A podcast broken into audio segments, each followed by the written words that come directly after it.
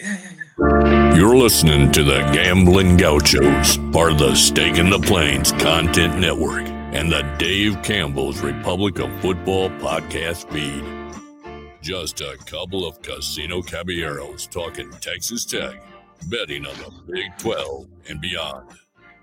Now, here's Kyle Jacobson and Rob Bro live from the Cardinal Sports Center studio. Ooh, welcome to the Gambling Gauchos. I'm Rob Bro. He's Kyle Jacobson alongside Tech Hoops Guide today. We are in the Cardinal Sports Center studio. Hey, shout out to Cardinal Sports Center. You can go buy some new uh, gear there. Uh, announcing a partnership with Sideline Provisions this week. Uh, you get some Sideline Provisions there at the Cardinals World. You can go online at my cardinal sports dot com. Gear up for the Texas Rangers World Series right there at Cardinals. You can do it all. Kyle, how you doing, man? I'm good, man. I don't mean to uh, throw under the bus friend of the show now because it's his third time, Tech Hoops Guy. But uh, Tech Hoops Guy, any chance you have a pair of headphones nearby? Why? Can you hear something? I don't. I'm not going to have headphones. I could, yeah. I could, I could. Uh, there's some I could ask for some. Um, like there's some in this house. They'll be like wireless. I'll have to like Bluetooth them into my uh, laptop. Is it All that right. bad? Don't worry about it. Don't worry about it. I won't talk as loud. Yeah, it was Rob's fault, not yours. I'll just turn my volume down. There you go. Like I said, I don't want to. I don't want to throw under the bus a, a friend of the show. This is your third time on the podcast, right? At least second. At least second. Maybe third. Yeah. I remember we had the episode where you talked about uh, the mob asking you if they should take Tyree Wilson, first defensive player drafted, and I think we also did a Gainesville regional preview with you. So I think this is oh, okay. Third yeah, time. yeah, yeah, yeah. Okay, cool. Which is good to see you didn't get in trouble with the mob when he was the second defensive player taken. No, no, I, mean, I didn't tell them. I didn't. I wasn't able to give them any actionable info. Good, right? Other than he was, you know, had a hurt foot and was unlikely to run at the combine. Yeah.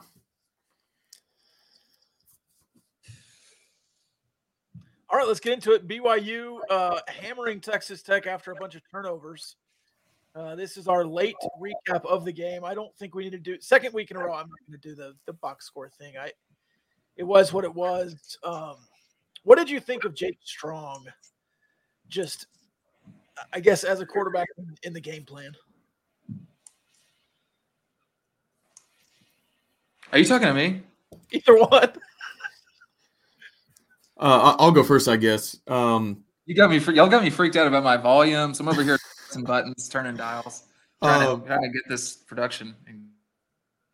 I was, I mean, everybody who's ever listened to this podcast knows my thoughts on running the ball. And I, at halftime, I, I walked my wife to the car because she was, we took our daughter to the game and they had to leave at halftime. And I checked the box score, fully expecting to see that Taj had like nine carries or something. I was like, we should, but he had like sixteen carries at halftime or eighteen carries. And so I was like, you know, honestly, we're probably running it about as much as we can. And that first drive, we're right on the doorstep. Like, if you get one more yard in in that drive, you're probably thinking, okay, we're doing about as good as we can. Probably changes the entire game. So I think you actually – I mean, people might not want to hear this if they're still pissed off at Kittley and everything. I think you kind of tried to run it about as much as you reasonably could. Maybe we can nitpick individual play calls. But, yeah, once you get down by fourteen or seventeen, you kind of have to throw it. Um, so that was kind of my thoughts. And, you know, I, I still feel for Jake Strong. Like he's, he's a guy who probably came in, the coaching staff's probably thinking he's not playing till year three at the earliest. And so it's, you can blame him because the three interceptions were, were brutal. Um, but it, it's kind of unfair in the sense that like you put a kid who's not ready to take the training wheels off and he falls over on his bike. Like, okay, yeah, he crashed the bike, but like, also it's not really his fault. So, um, I thought, he showed some good stuff. Like he was really patient in the pocket when Xavier White came open on that busted coverage. Um, you know, he was he was sitting back there for three, four, five seconds, I think, if I if I remember correctly. And uh, you know, a young player can certainly panic in a situation like that, sort of take himself out of a clean pocket and into some pressure. So it wasn't all bad, but but yeah, I mean that's a tough tough spot for a guy to make his first career start as a true freshman. That stadium environment is legit. That's like about as legit as it gets in the Big twelve. Um, as somebody who's watched the game in Austin and in Norman, like they don't have that many people.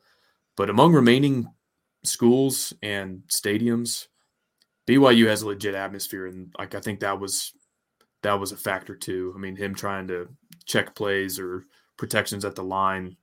I don't know if they ever actually miscommuted anything, but um, I think that was that was overall a tough spot. But um, to your original question, I think that I think we tried pretty earnestly to run the ball as much as possible, um, especially in the first half before the score kind of got out of hand and still just wasn't quite good enough. I mean, I agree with pretty much everything you said, especially just uh, just putting Strong's performance in context, I guess. You know, I, it's hard to uh, you can you can compare him to other freshman quarterback who have played, but most of the freshmen that you've seen play in your life watching college football, like won a job or something. Uh, that most of the time when you watch them, a freshman play, it's not because they're the, just like the third guy on the roster and everybody else is hurt.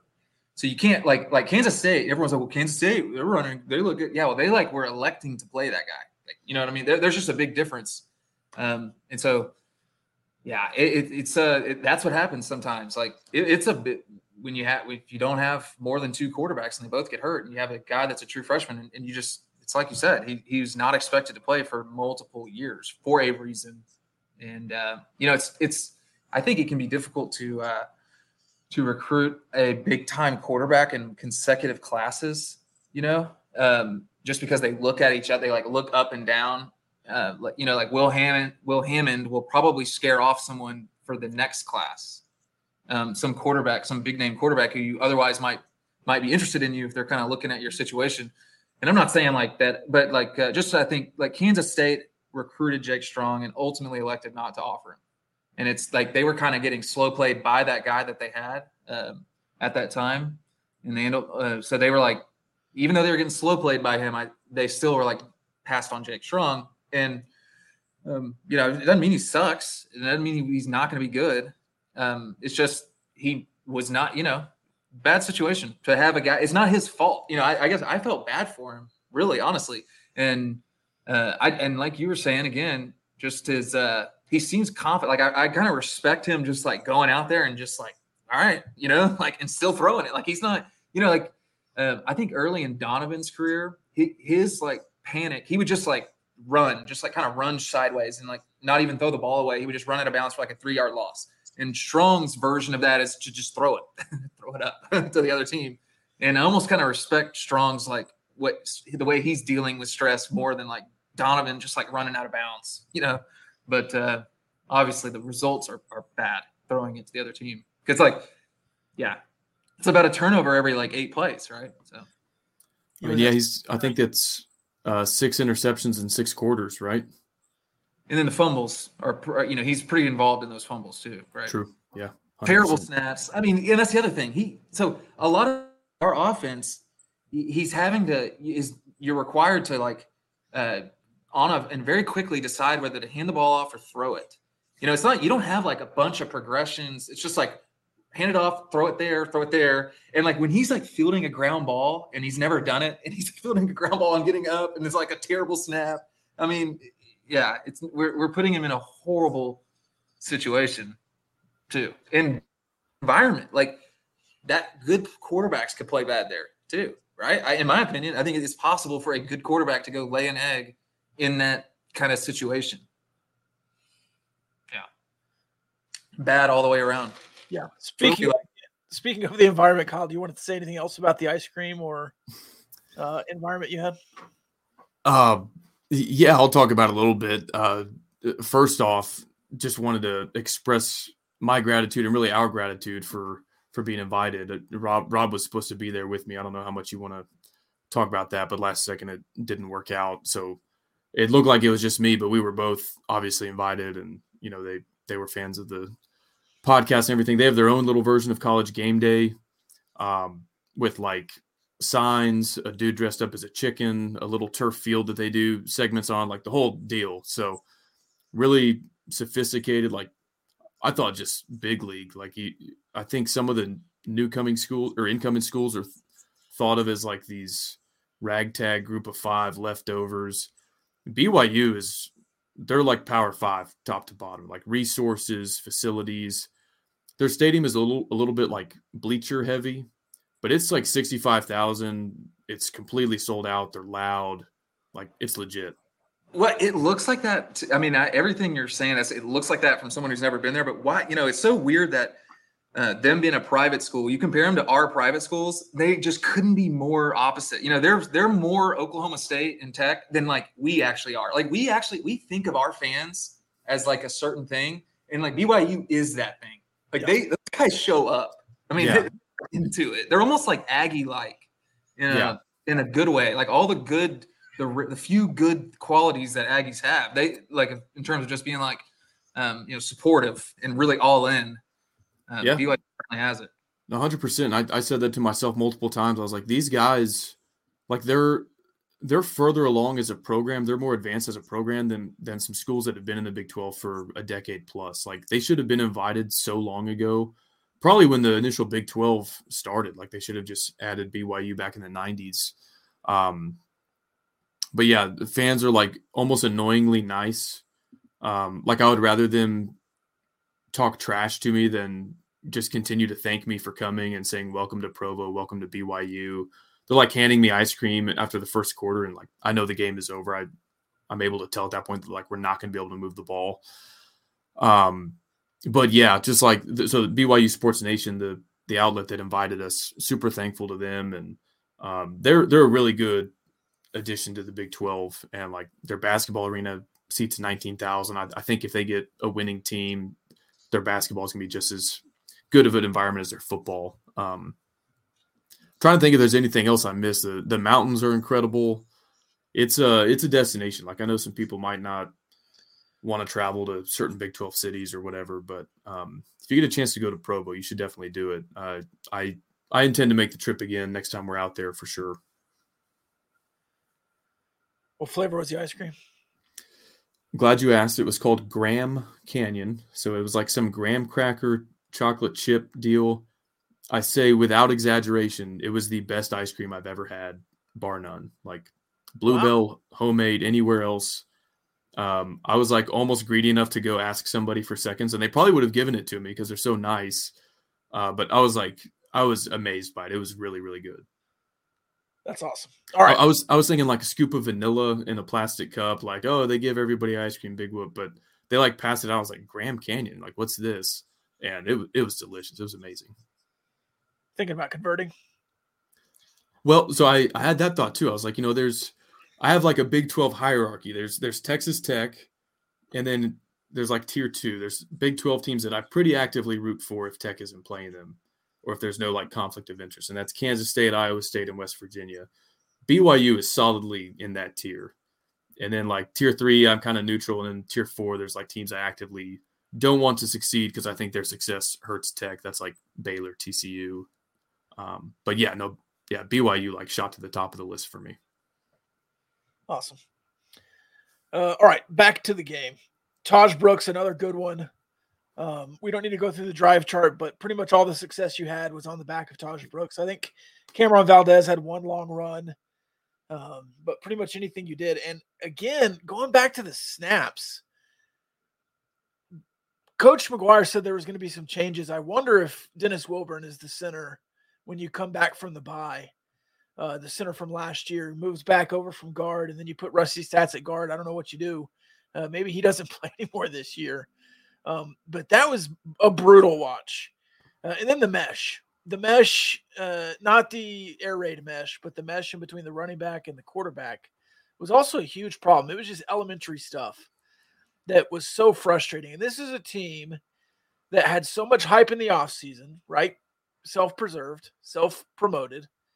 Um, but to just be poor fundamentally, penalties and otherwise, at this point in the season has been really, really frustrating. Yeah, and I ranted about that for a minute on uh, Gauchos After Dark, but I, I just don't understand. And like, I only played in high school, but in high school, we started a two-hour practice with a few – like, it's practice is broken into five-minute sessions. It's like the first five minutes is like warm-ups. You're just like throwing the ball five or ten yards. The next five minutes, we were like kind of a spread option. So we it was like pitching the ball. And then the next five minutes is mesh. It's like practicing, taking snaps, handing the ball off to the running back on trap, counter, zone read, like different kinds of – because you you do different things with your feet. You, you know, hand the ball off quicker, more slowly, depending on the type of run play. It's like you do all of that, and you have to be good at that before you can go like run a play seven on seven or eleven on eleven. And so that's that's what I don't understand. It's like, how can we be so bad literally at the snap of the ball? Like, before we talk about if the receiver can create separation on a yard uh, on a route twelve yards down the field or something, or is the offensive line blocking well enough? Like, like Tech Hoops guy is saying, the, our true freshman quarterback is making his first career start, and he's not able to look up at the defense to even see if he should run or pass because he's staring at the ground, picking the ball up. And then there's miscommunication on, like, is Taj taking the ball? Am I pulling it to throw it? Um, like, you're just doomed for failure from the jump when, when the snap and the mesh is that bad. And so I don't see how you can carry on with a two-hour practice if you don't have the first fifteen minutes down. And we, we clearly don't. Like, it's game eight, and this has reared its head since game one.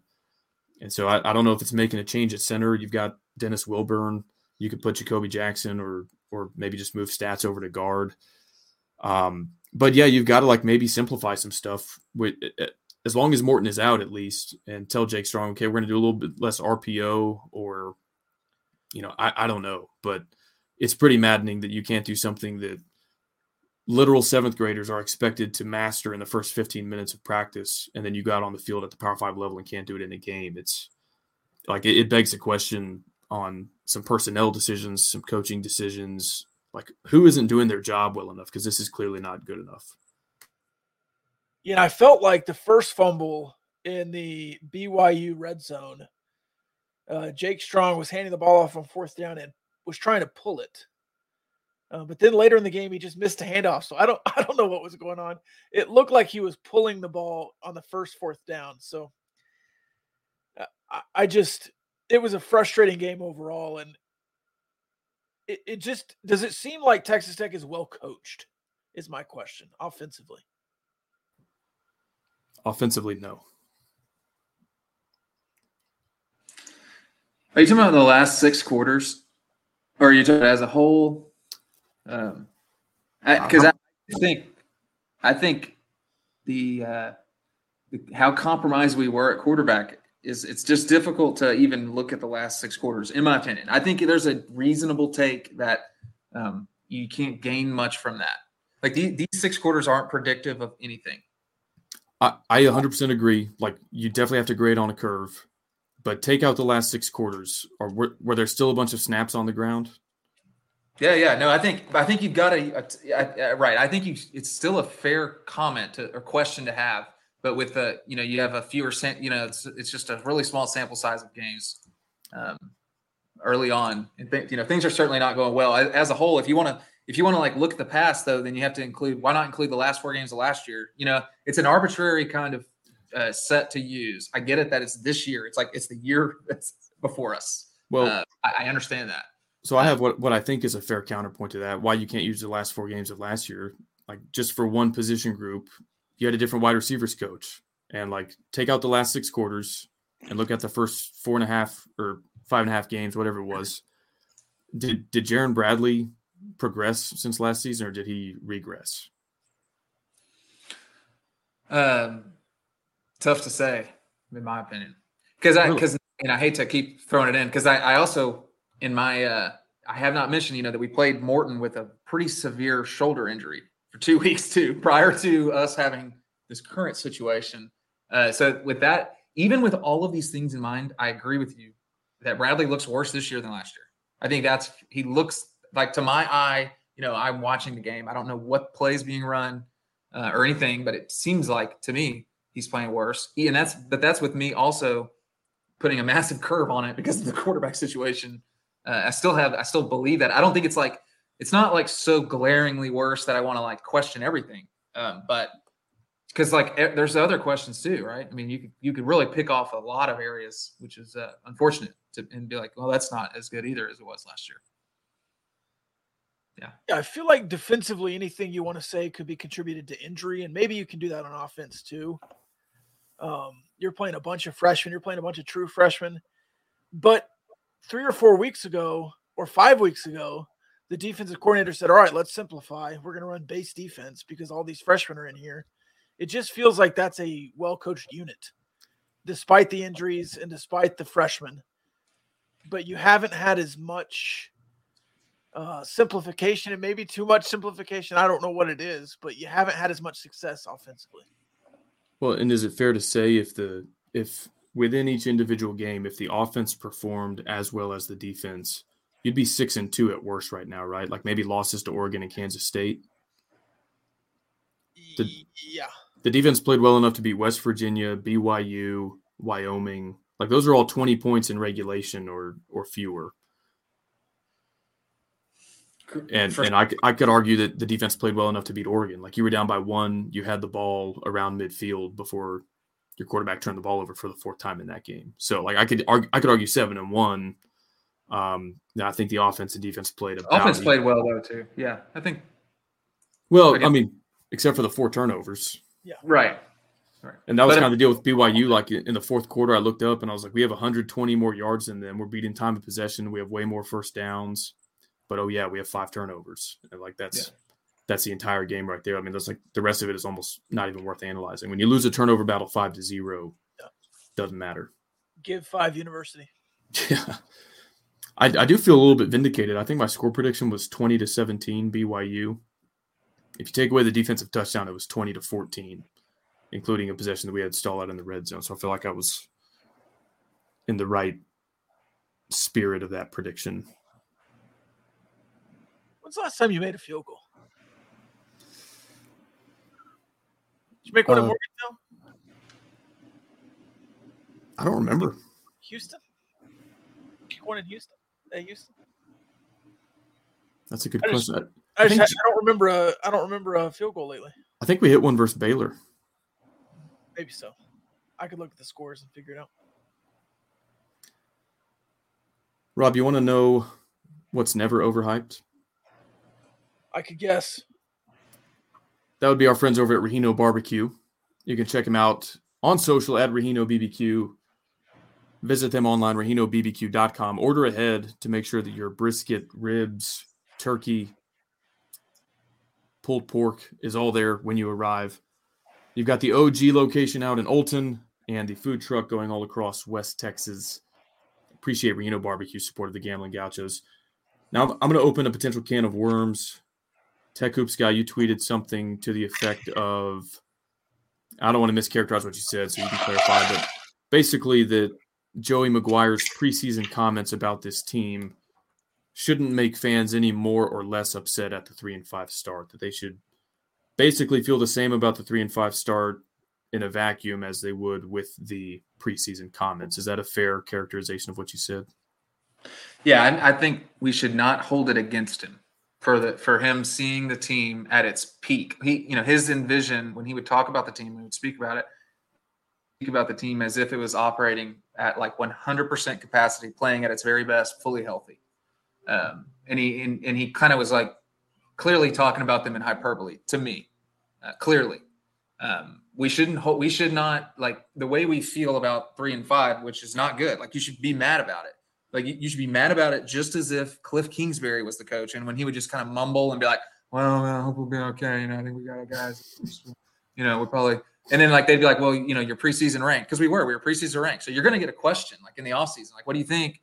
Well, you know, things go well, you know. Yeah. Like, we should be – the way we should feel about the season should not be affected at all by whether you have Cliff saying that or Leach talking about Pirates or Joey. Because Joey's personality is – if you've met him, like – if you're mad about it, like get ready because he's going to do it again. Like he's positive and optimistic. Like that, that is how he talks. So yeah, I, I think there's, there's no one, just as an example, he said we would be, you know, two touchdowns better than last year. There is literally no team in the country that would be two touchdowns better this year. There's no one that would be minus fourteen against last year's Tech team at a neutral site. So there's literally no one. Like it was, that's clearly hyperbole to me. Okay, so so even no, if you don't that's, take that's, it, that's, that's what I that's my kind of overall thoughts on that. Sure, but even if you don't take it literally, that this team would literally be fourteen points better than an eight and five squad that ended on a four game win streak last year. Uh, Like, I think it's okay to interpret that as we're significantly better, we're marginally better, like we're noticeably better than last year. And like, I hate to break this to everybody, but at three and five with a loss to a group of five team, uh, you're not better than last year. And it's, it's not particularly close. He made other comments. He said, we have the best quarterback room in the country. Again, if you don't interpret that literally, like, okay, well, he's not saying that we're actually better than Caleb Williams and Drake May and these guys, but he feels really good about the quarterback room. And then, like, the starter, the handpicked starter from that quarterback room kind of leaves a lot to be desired out of the gates. Or he says, yeah, we had the seventh overall draft pick at outside linebacker last year, but I think that room is actually even better this year. Again, like, giving him the benefit of the doubt, saying, okay, maybe he didn't mean that, like, literally Steve Linton is better than Tyree Wilson, but as a unit, they could play better, they could match the production, whatever. It also hasn't panned out. And so I responded to you and said, like, one of two things happened. Either he intentionally oversold this, like he knew that we weren't as good without Tyree Wilson, that our quarterback room wasn't as good as he was saying, that the team wasn't fourteen points better than last year's team. And he, I don't want to say lied about it, but he like intentionally overhyped it. Or two, he saw the team in front of him and completely misevaluated it. And like misevaluating players and teams is a big problem. Obviously, like that goes to recruiting, goes to scouting, game planning. If you're not properly evaluating what's in front of you, that that's a problem for a coaching staff. Like I, I view it, it has to be one of those two things or maybe a combination of the two. Do you disagree? Yeah, I, I don't think it's indic. I don't think it's that relevant to his like ability to, to like evaluate or scout, only because he's like, he's, you're not dealing with a rational person that when you're talking about Joey McGuire talking about his football team in the offseason coming into a season. So from, from like his perspective, the way he's thinking about this is um, I like my squad, right? I'm trying to snowball this thing. I just won my last four games. I'm returning a lot of guys from the same team. You know, we won some close games last year. Like if we are just as good as last year, we could literally win like four or five games, even if we we're just as good. Like that's just the nature of variance and playing a football schedule and being in like a Power Five conference. With our talent versus what everyone else has, there's not a big difference, right? There's a lot of teams that are very, very similarly built. Um, so with that, so he's got that. He knows that he's not dumb. He's also literally insane. I mean, it, we're talking about a guy. He's that kind of positive and optimistic, and and he he's going to speak things into. He's going to see people for like their best. He like he on the quarterback room. What made me think about it? Him saying we have the best quarterback room in the country from his perspective. He literally, like our backup quarterback is getting paid more in N I L than probably most schools in the entire country, Behren Morton, okay?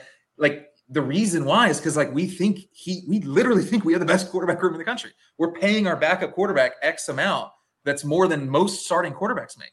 So like, of course he's going to say that and think that. I mean, he truly believed that. Did, like, does that mean he's, um, like, were we wrong on that? Do you, do you think we should have not paid him? And him potentially have gone to like Oklahoma State or something?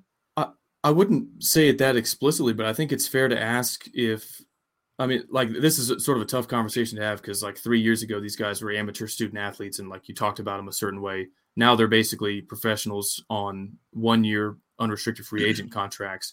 But I do think it's fair to ask how much did we pay Tyler Shough? How much did we pay Jerome Bradley? And did we get a good R O I on that? And like, I don't know I don't the exact that, dollar I think figures. Thus far, no. Thus far, so, probably not. So, so I mean, like, do you think we have a better quarterback room fully healthy than like what U S C or North Carolina or L S U or Florida State has? No, but I'm not like, I'm not going to split. Like, I don't, I didn't believe him when he said that. You know what I mean? Like, uh, so that's kind of what that, I'm getting that's at. That's totally hyperbole. Like him, yeah. him telling me some of the stuff he's saying, like, I just flat yeah. didn't believe it. No, I get it. I'm just trying to break it down. So like he says things that we're we're basically like not supposed to believe him. We're supposed to, okay, he's just saying that, but it's not true. Is that kind of? Yeah, I, I, to me, I I think, he, you know, when he gave, he gave an explanation to a couple weeks ago, like uh, that was like, I thought he was being totally honest and forthright about the situation when he kind of was like, I could be like the normal coach. But he, to me, there is a lot of, he's not like Leach, but like he has a weird personality quirk like Leach. One of them for Joey is he's not going to be the coach that mumbles up there and says, man, I just hope we got a shot. You know, I just hope our boys show up. Like he, he's seriously going to like, he's that positive. He's going to say, he's going to look at Linton and his measurables and be like, that's a first rounder. That's a first rounder. There's plenty. There's a first rounder at my, I live in Dallas. There's a Walmart near me that has a first rounder working at it. You know what I mean? Like, it, that doesn't mean he's going to play in the first, like, yeah, first rounder. Yeah, I, I guess, like, but in his mind, that, that's just how he talks about his team. He was trying to snowball, I guess. And in his mind, going back to the offseason, he probably thought, you know, we're going to win enough games to where, like, I'll get, like, my ass will be covered on this, right? Like, I'm not going to, if by being this positive as I am, um, you know, I, I think we'll at least win, you know, enough games to where it won't be like a total just like, you know, fall flat on your face type situation. And the, the risk of that happening, like him falling flat and him having to be like, man, yeah, sorry guys about that, about that whole thing. Like, to me, to, in his mind, probably was worth taking for the chance that, you know, we beat Wyoming, we go into uh, Oregon, everybody is going crazy. We win a close game, which we almost did, you know, and you just, Shuck stays healthy and he, he is what he thinks he can be, which is this twenty-six year old quarterback, you know, that has all, like, in his mind, he's that, like, that gamble was probably worth it. You know, I mean, I, I guess he's like, I'm not going to be the guy that's like, well, you know, I hope we, hope we, uh, you know, hope everything works out. You know, if we get a couple breaks, sure, you know, we'll win a game or two. I think just that was in his mind, what was going through his head. And um, I don't blame him for that. Like, it's, to me, it's almost like irrelevant too. Cause like, we are what we are, you know, like, I'm not going to get more mad about this than just because of the offseason that we had. And, and we have Joey McGuire as coach. Yeah. Like that, if you don't want him to be optimistic in the offseason, we have the wrong coach. Just well, like I, your coach talking about Buffalo, don't hire Mike Leach. Sure. And, and I get that. Like, Joey is who he is. You hired him to be that. And so you don't want him to, you don't want to change his personality or his coaching right. style. But like, I have two, what I think are fair follow-ups. Like, can you ask him to rein it in a little bit? And instead of saying, I think he will, I think he, I think the answer, I, I think your question is a resounding yes. And I think you'll see that over the next twelve months. Cause like I, the next grad transfer edge rusher we bring in from Syracuse, he could be like, hey, all the potential in the world, all the tools, but he's got to really hone his craft if he wants to be a guy like Tyree Wilson. Yeah. Instead of going all the way to like, hey, we're even better at that position than we were last year. Or like the other side of this is mm-hmm. like, I, I hear what you're saying, but then I also hear what like the median fan right in the middle of the bell curve of Texas Tech fans, how they respond to these comments. And they're just straight up not going to believe him next time he says something like this. Like yeah. the, the next time we hear a comment from Kittley or McGuire that Behren Morton's arm talent is comparable to Patrick Mahomes, all they're going to point back to is like, oh yeah, and the twenty twenty-three team was going to beat the twenty-two team by fourteen points. Like, so it, it's fine if he wants to like go all in on that strategy, but like if you don't back it up, people aren't going to listen the next time or take you as seriously the next time. At least not until you like prove it five times in a row. Like it, it's kind of. Like my mom told me this one time when I lied to her. She was like, you have to tell me the truth now a thousand times in a row for me to forgive you for that one lie. And like, yeah. that's just, that's how it works. No, like, we, I actually, we're not, we we actually are not uh, off at all on how we view this, because everything you just said, I agree with one hundred percent. That is why I tweeted what I tweeted. So it, let's see if I can articulate this. Like you, you're absolutely correct. Like, and like I said, it goes back to the gamble that McGuire made. It didn't work. Right. So we're facing the bad repercussions, which is what you said. People are going to be snarky and critical of anything they say going forward because of how much he we bet on himself. He, you know, he thought he'd win enough games to where this would not be an issue, right? You know, you win at least seven, no one's going to be like as snarky as we are now, three and five. Or okay, so he, it didn't work. He, the risk, you know, the reward, which would have been, like I said, snowballing this thing and kind of winning more games than we should have this year. Having the thoughts, you know, he got, he got us in the top twenty-five. I mean, it, in a way, you know, if you start out, if we're like seven and one right now or six and oh, we're like in the playoffs because of, you know, I mean, it, it was, it's was, I think it was a smart thing for him to do. And that's why, because it was smart, just because it didn't work, right? We should, we have to not hold it against him. Like I said, in my tweet, I go, Tech fans, we need to not hold this against him because I think it was a smart move. It didn't work. It did not work, right? Failed. We fell flat on our face. Probably is more miserable than he could have, you know, he in his wildest dreams, this probably wouldn't have happened, right? When he was making these comments. So um, it didn't work, but at the same time, it, you know, it's happened. I think it was a good process. You know, I think it was worth trying to snowball it at that point. Um, it didn't work, but like it's for everyone's best interest. We need to just not, you know, move on because just like it, it, that's, that was the impetus of my tweet, to be honest, because I felt the way you did, you know, I, I, I'm not going to hold it against him. Um, Cause I, I think the, like I said, I think it was a, in his mind, he wouldn't. He he wasn't expecting this, but that it's who he is too. So, if that makes sense, I think it does. Um, I think you're also probably in a very small minority of Tech fans that, even with the benefit of hindsight here in almost November, thinking that was the right strategy. And I'm not necessarily saying that I disagree with you because yeah, like I hear your I reasoning, but I think I think most people right after the loss to Wyoming were like, we, we shouldn't have been running our mouths. Oh, absolutely. Yeah. But, and like on the Linton deal, I mean, if, if Linton works, I mean, what it's actually unbelievable what he was able to do in terms of uh, taking this guy who played like two hundred snaps. I mean, if you'd have listened to me before the season, I would have been like, I was questioning. Yeah. Taking a guy that had not done anything. And like all these draft guys are like, yeah, watch out, watch. I mean, all Linton had to do is just play well. Uh, and he probably would have got drafted. I mean, and you, you can kind of sell that to me. I think the salesman is like, if Joey can do this, he can do it again, possibly. Uh, maybe now, maybe there's a counterpoint of like, actually, no, the, you know, you cry wolf or something. Now you're, you're less credible. But I, I think he actually could sell it as like, look what I, I mean, uh, he's got the ability to kind of get guys to really sell. Uh, he sold us hard. You know, we're, we're kind of, we're so mad about it. We fell for it that, you know, that hard. But I think it's actually a positive if you can harness it. Um, and part of like doing that is we just got to not hold it against him, that he is who he is to some, because like, like I said, I mean, I, I know how these, like, nobody in the country would be minus fourteen versus the team that kicked off against Ole Miss, you know, or the, like, uh, no one little, I mean, like Michigan or Ohio State would probably be right around like that, that amount. You might get like Georgia to like minus seventeen, fourteen. I mean, nobody's that. So of course I didn't believe him when he said Tech would be that. We're not going to, we're not the best team in the country. It, that's just, um, that's just who he is. But I, I do it, to me, I don't think it's unre- I also don't think it's unreasonable for people to be mad about it. Like, you, you know what I mean? I, I because of how how much we we really beat our chest this offseason. We really, really did. It made me uncomfortable. You know, it made me uncomfortable, the amount that we talked. And I, I can't sit here and lie and say like, oh, I saw that we were going to underwhelm. But I, I think I did in our preseason preview say like, hey, for all this hype and as good as we all feel, the win total is still seven and a half. Like Vegas still thinks six or seven wins is just as likely as what we're all talking about, you know, eight or nine.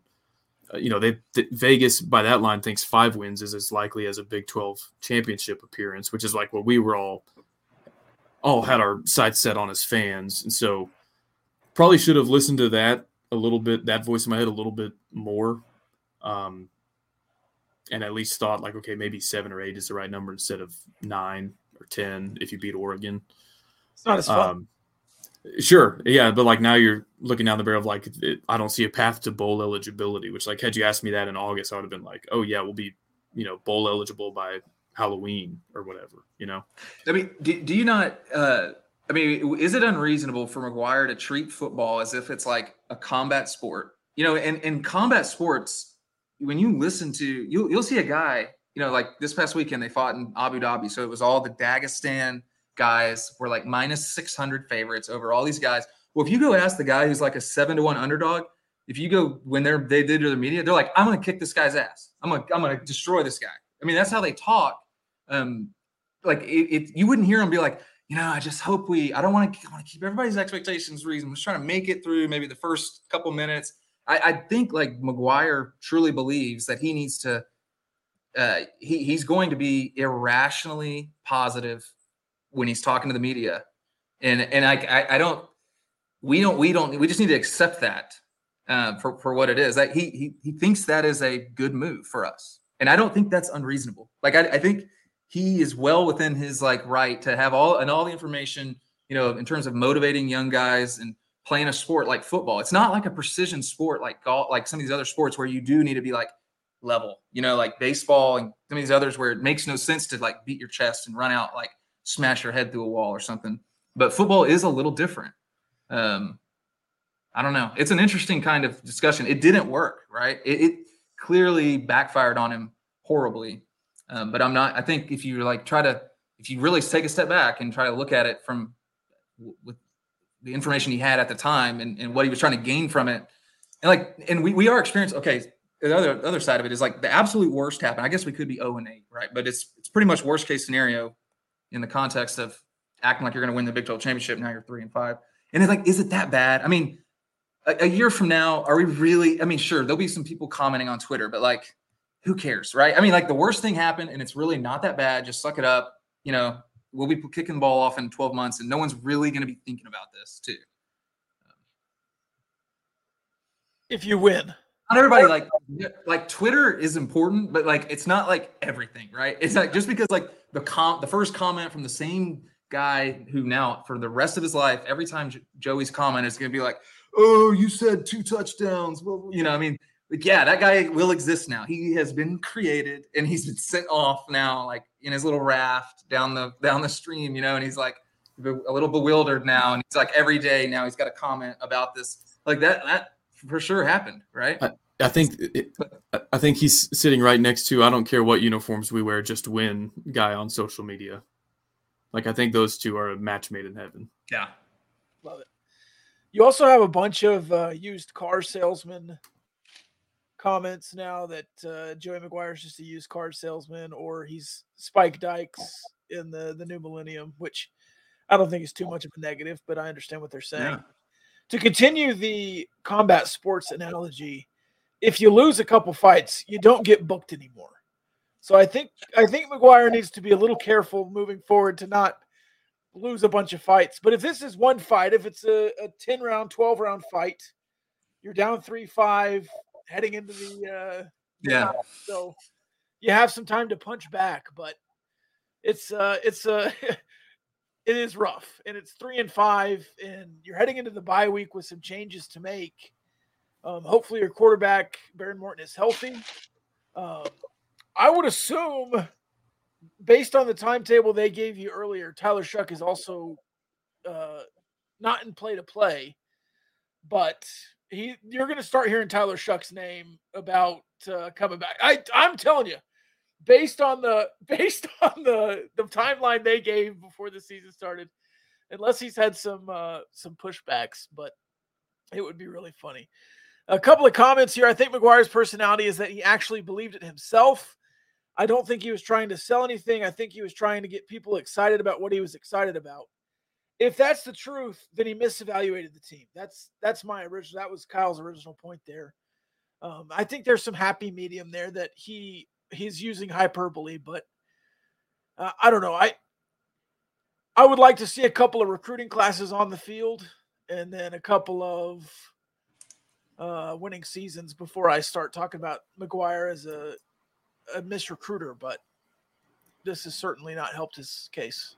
So I'll, I'll make a, an analogy from my limited playing experience. Like, I played high school football, and I was – I was at the school that was – we were the I B magnet school. So we were like the Lubbock High of the Austin area. We had a bunch of smart kids. We did not have many athletes. And like our football program's history very much reflected that. We'd been to the playoffs like three times ever in thirty years as a school or whatever. And like at the beginning of the offseason, our coach asked us, he was like, who's the best football team in our district, which is like seven or eight teams.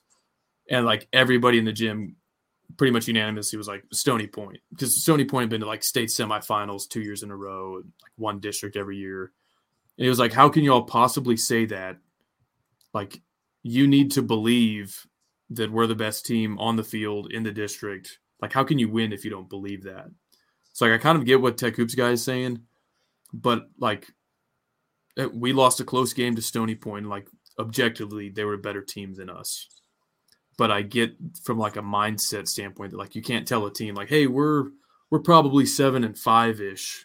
You know, let's see if we can get a winning record in Big twelve. But like, you have to kind of convince yourself, if you're a boxer or a football player, that like you're way better than you are, and that like you're a bad mother effer and the other team is doomed because they have to play you. Yeah. Even if like betting markets and analytics and all that like know that it's not true, but like you line up ten times, you might be able to beat them once. So I, I, I get that, but I but I also totally understand the when that message leaks from outside the locker room, from outside the field house, and Joey's even talked about that, like the everything runs through Lubbock comment. He even said at Big twelve Media Days, he was like, yeah, I told Patrick, our, our uh, head content guy, like that's one of those comments that probably should have stayed private.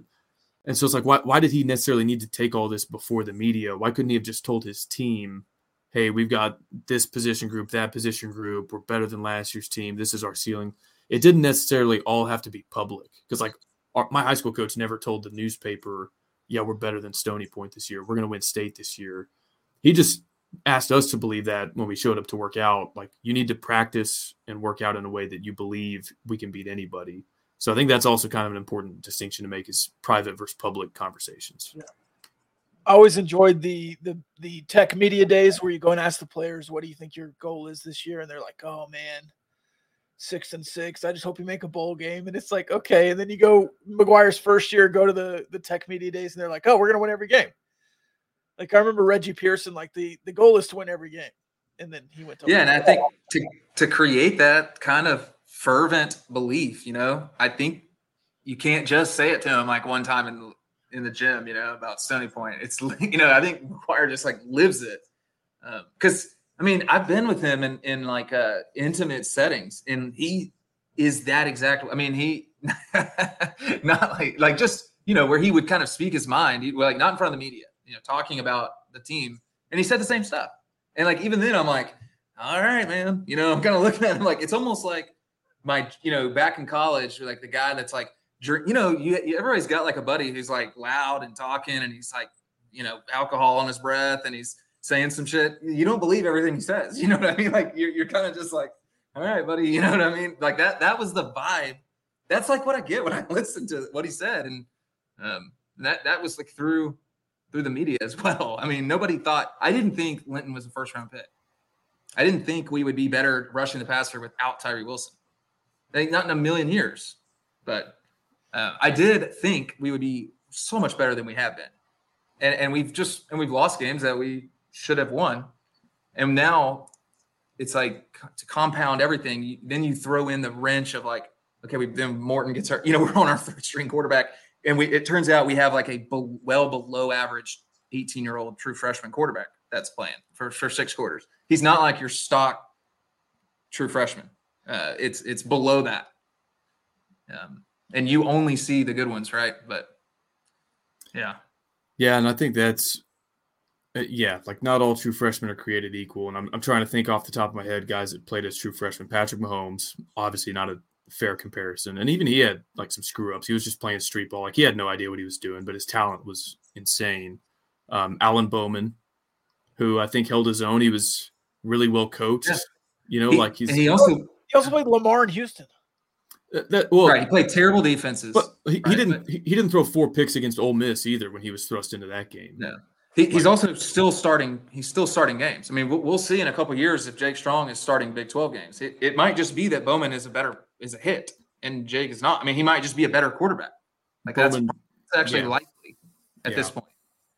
Uh, but who knows? It's just so di- like when you see like uh, no. I mean, I, I'm not saying anything because I look like an eight, seventeen year old. When I was seventeen, seventeen too, but um, J, you know, he just does, he's got a long ways to go. He looks like a little kid. Uh, and that's like physically and just everything. I mean, he's just not, it's not fair. He, it, this was not the plan. This was not the plan. It's not good, man. Uh, it's not good. It sucks. It's very so, difficult. Like, I, I totally get that. It's almost like a cop-out. I, I, It just almost blows my mind. I, there's fans that I know that are like true tech fans who have followed the program for decades. Okay, so have seen some some shit, right? They've like they've been they've seen some bad things, and I and like they're literally saying this is the most disappointing year I've ever had. And it's like, okay, hold on, we are eight games in, number one. You know what I mean? We're we're we're the season is not over with yet, and we fired our coach like eighteen months ago when he was five and three. I mean, like. The only way you fire a guy at five and three is if you think like your program is in a death spiral that cannot be corrected, right? And so how can you like though and like and the person who's saying that, the person who's saying this is the most disappointing I've I've been or disappointing year, they also were like at five and three, like, yes, we have to fire this guy or else this program is never gonna recover. So how can you like have that opinion and then like twenty months later you're like most disappointed I've ever been that in twenty months McGuire doesn't have us. You know, I mean, it's so it just uh, the the psyche of this, you know, being a tech sport, unfortunately being a tech sports fan, because it's it's hard not to say like only this could happen to us. Right. Because it, it's like oh, it feels like that it feels like only feels uh, like it. This situation could befall us. Rob, I've got two more questions for the group here on the B Y U game. Uh, first one, mostly for Tech Hoops Guide. Second one, want to go around the horn, but uh, we were talking uh, pre-episode a little bit about the the betting market for that game, and uh, clearly the line did not move enough once it became apparent that Jake Strong was getting the start instead of Behren Morton. Uh, this was a question we got, I think, preseason. It was like, who is the most valuable individual player on Texas Tech's roster in terms of uh, betting markets and like what the spread would be? And at the time I said, I think it's Tyler Shough, just because it's it's always the starting quarterback, unless unless you have like a Reggie Bush type running back or like a, you know, Randy Moss type receiver, then maybe that would be the case. And so obviously Shough wasn't the starter. Um, you know, it was Morton um, in the middle of the season after Shuck's injury. But the drop off from Morton to Strong, I think we opined a little bit later in the season that like it would be close to a touchdown, because I think – and this was where I was struggling to make the comparison, but like in the N F L, I think if Tom Brady was like ruled out on a Wednesday and Brian Hoyer or Jimmy Garoppolo was behind him, that was usually like a six, seven point swing. And so I didn't know if it was, th- and that's of course the best player in the world at the time, but like the drop off to his backup, the delta is probably similar from the delta between Shough or Morton and a true freshman like Jake Strong. What what should the market have reflected once it was known that Morton was out and Jake Strong was going to be taking every snap at quarterback? Yeah, I think that's a good question. I would have uh, probably bet B Y U through minus two and a half. So that's like that. Me making that comment implies that I thought it should be minus B Y U minus three, or that um, at least minus three is close enough to where like making a bet is a bad decision, because you know you, when you make a bet you have to lay minus one ten to win ten. Um, so you need like a bigger edge than just being spot on. But uh, yeah, I, I think uh, that that was a unique, that game uh, is was a unique situation to where, um, you know, if, if you have some domain knowledge uh, about a team, you really can. And it like it, it it goes against all these little mantras that you hear about betting, like never bet on your team. Well, here's the thing, actually, um, in general, the betting market is, is so sh- like you, you should only bet on your team, because that's the only time that you might know more. You know, like when you're just picking off something random, odds are um, everybody else in the world knows more about that, you know, than, than you do. The people that have bet into that line know way more than you. Uh, but when in that situation, yeah, I think uh, uh, there there are like these unicorn situations where the line can be totally wrong. And the only way that anyone would know that is if you are like that intimately familiar with the program and know that, um, hey, this is a guy that we elected to play a Behren Morton without practicing him. You know, I mean, that blew my mind when when Morton gets hurt. He's not, he doesn't throw a single pass all week, um, and is going to make his first start. I know he played against West Virginia, but it make his first start of the year without throwing a pass. Um, that is, to me, is an that's a says something about the option behind him. You know, our willingness to kind of throw him out there, risk him getting hurt again, which happened, um, said something about Strong, and it's just.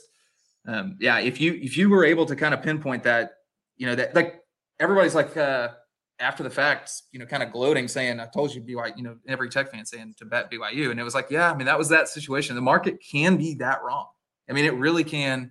Uh, and the only way you're going to spot it is if you have if you're like a fan of the program, you know, maybe you could if you're if you're following like T C U, you could probably do it for T C U and Baylor as well. You know, if someone like y'all, too, y- y'all could probably. Y'all have the knowledge to probably do it for more than just a couple teams, but uh, most people would say like, don't bet on your team, because, but no, you actually should, like, you should be looking at, you know, you probably, you guys could probably win betting Tech player props. Like I, I would back you guys. Like if someone, you can't bet a lot of money on those. Like if you were, you know, you know what I mean? Like eventually you would uh, reach a point where you, no one would take your action on those. But if like you could infinitely bet, I would like bankroll you guys betting, you know, Tech player props. Cause I think you guys are probably following it more than, Uh, everyone else who's touching it, but um, yeah, that, that it is. A, that was a, an example of. I, you saw on Sunday, I took um, Baylor or you know uh, B Y U under fifty-two and a half for the game.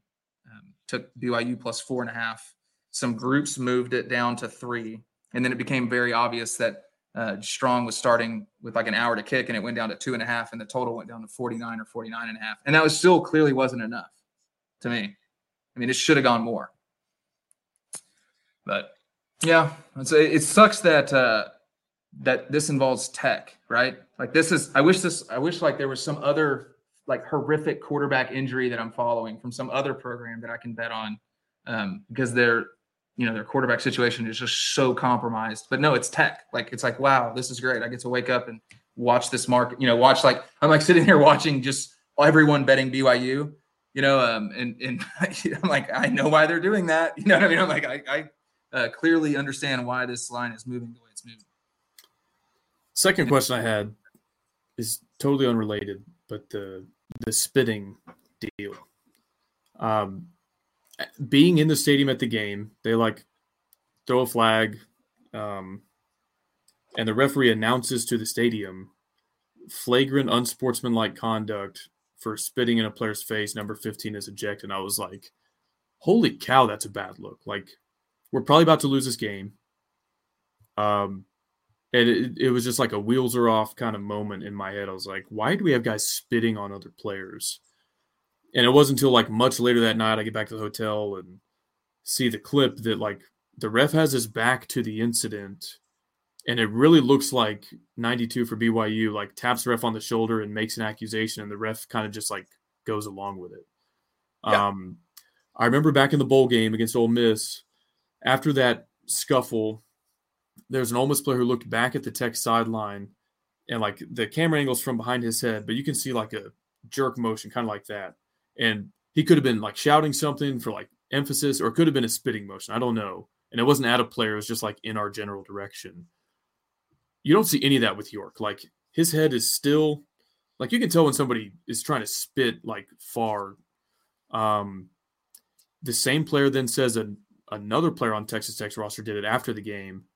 The same player for B Y U is a guy that was instigating on the sideline with Miles Price after the punt return.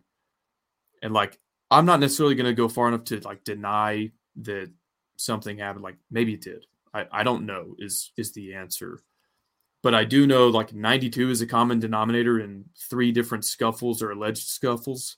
And I think it casts serious doubt on his version of events. Did I miss anything else on the broadcast that, like, gives information or direction one way or the other on this?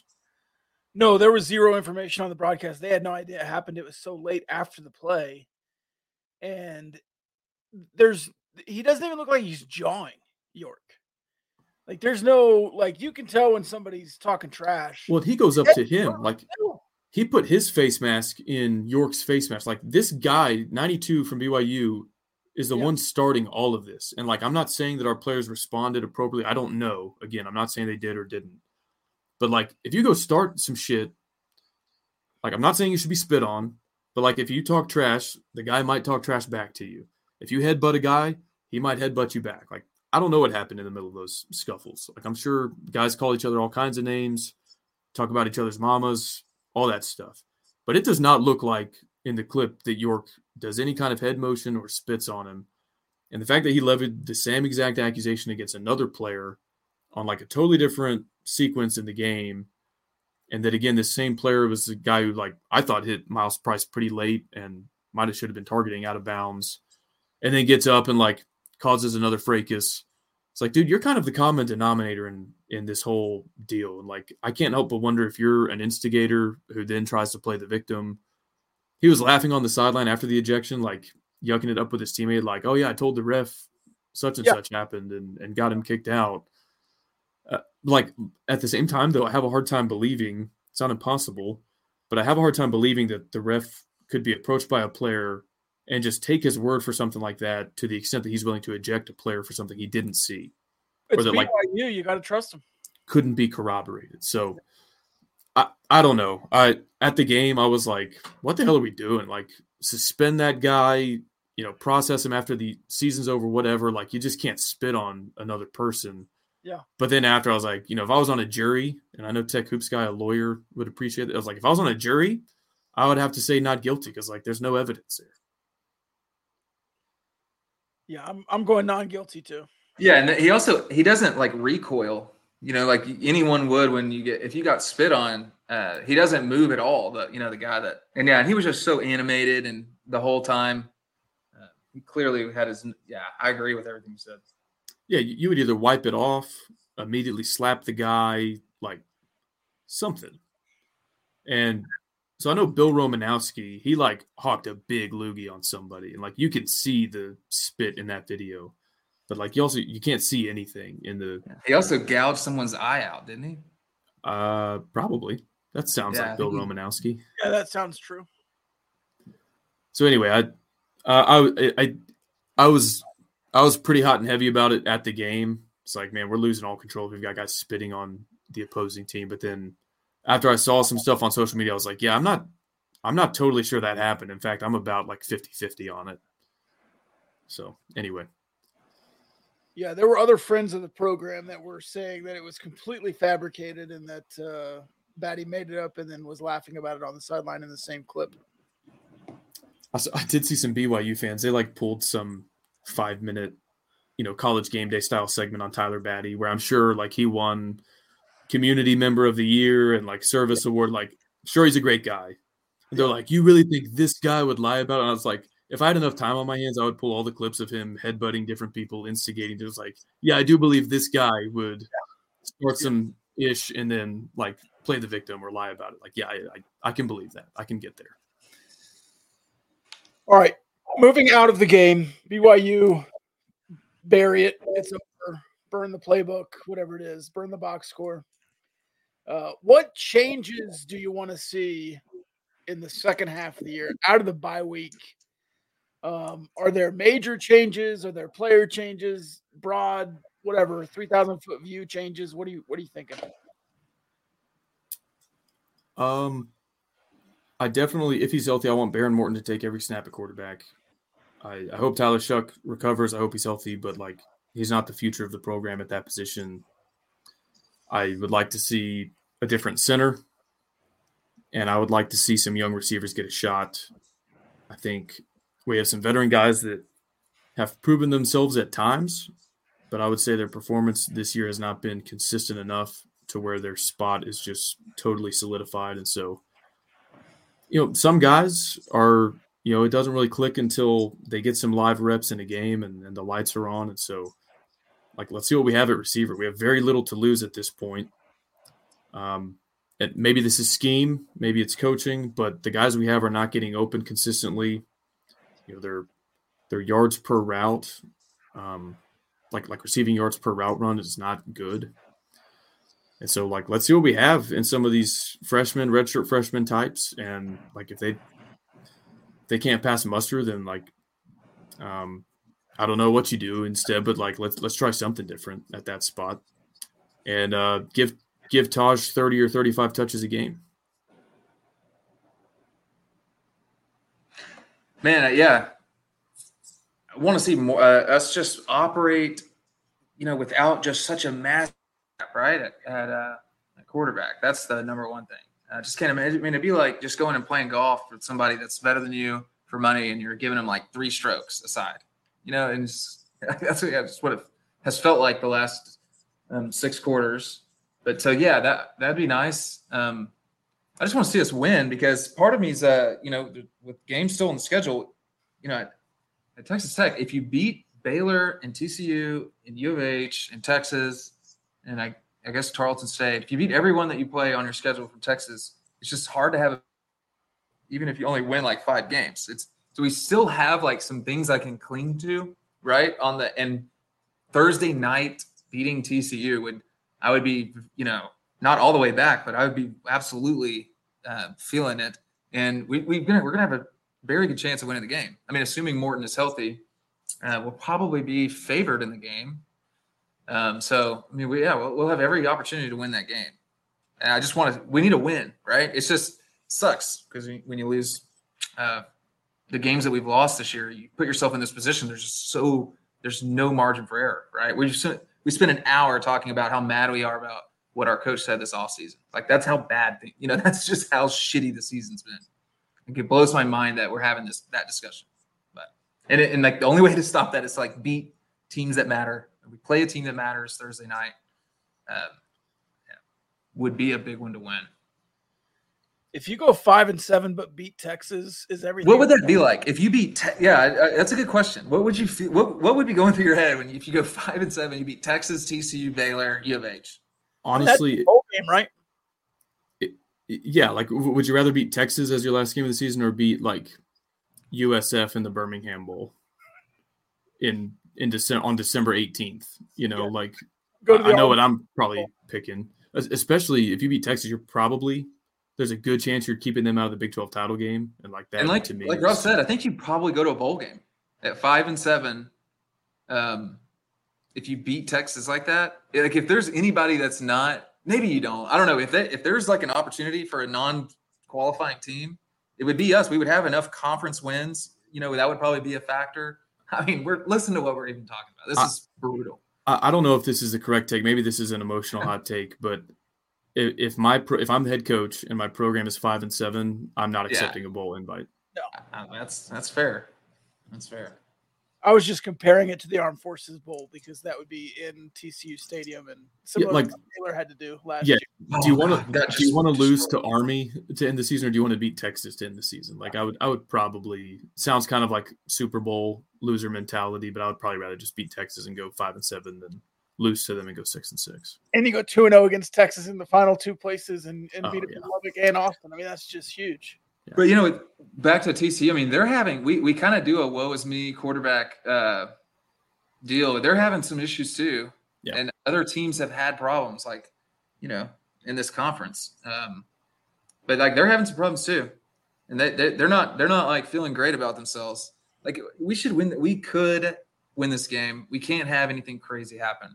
Like you're talking about when we talk – you know, when I, I made a comment that our offense played well against Oregon, it did. It actually – like, that's maybe, like – if you just think about who we played and the situations, and um, if you're someone who doesn't, who does assign a lot of luck to turnovers, um, it's like the best we've played, right? But you you make that comment, and it's like, yeah, you know, we, you know, you have like four turnovers. Is there, you know, uh, you can't overcome those things, and I just don't. It, it, you almost can't. Uh, like being like turnover prone doesn't produce like six turnovers. Like you you, you like bad things have to be happening for us to be turning the ball over and at that rate, unless, you know, you have like a true freshman quarterback who can't take us in exchange. And um, we're just kind of, I'm kind of rambling, but like, we can't have horrific and catastrophic things happen to us from like a luck turnover stamp standpoint on Thursday. Like if we just have a normal game without our quarterback getting hurt, without anything happening, uh, I'd like to see if we can win. That way we're not like pissed off at McGuire for not winning a game with a true freshman quarterback, you know, yeah, in Provo. Like, yeah. Yeah. All right. I want to see two things. I want to see a youth movement, kind of like Kyle was saying. I, I like that idea, especially if you're not burning red shirts. Play as many as you can, as much as you can. Let's get let's get some some hype for next year. You can beat U C F. You can play with Kansas. You can play with T C U, playing a bunch of young guys. Uh, the other thing, I want to see a two-back set, whether it's Cameron Valdez and Taj Brooks or Henry freaking Teeter in at fullback. Play the man. And what happened to Teeter, man? Great question. Let him be an H-back and just go sentence some people. Like, he can do that. We did it twice against B Y U. I don't know if you noticed that. We did it with York once before we got ejected, and then, like, Teeter once. Yeah. And it never went back to it. Um, but put don't put him in H-back. Put him all the way in the backfield. And let him run downhill. Yeah. Or or go pistol and basically run the eye. Like, whatever it is, let him go downhill and make some blocks. I want to see that. Or it's Taj and Valdez, and you just get in the split backs. Because Taj is probably as good a lead blocker as anybody. Uh, or Nehemiah Martinez. Put him in there at fullback. W- whatever you need to do, I want to see a two-back set. And I want to use it consistently. Um, you go back to DeAndre Washington, which we'll talk about him in the mailbag, but he had nearly fifteen hundred yards rushing because you got in the two back and messed around a little bit. Right now, you're going Yost level ace formation, and it's just really frustrating.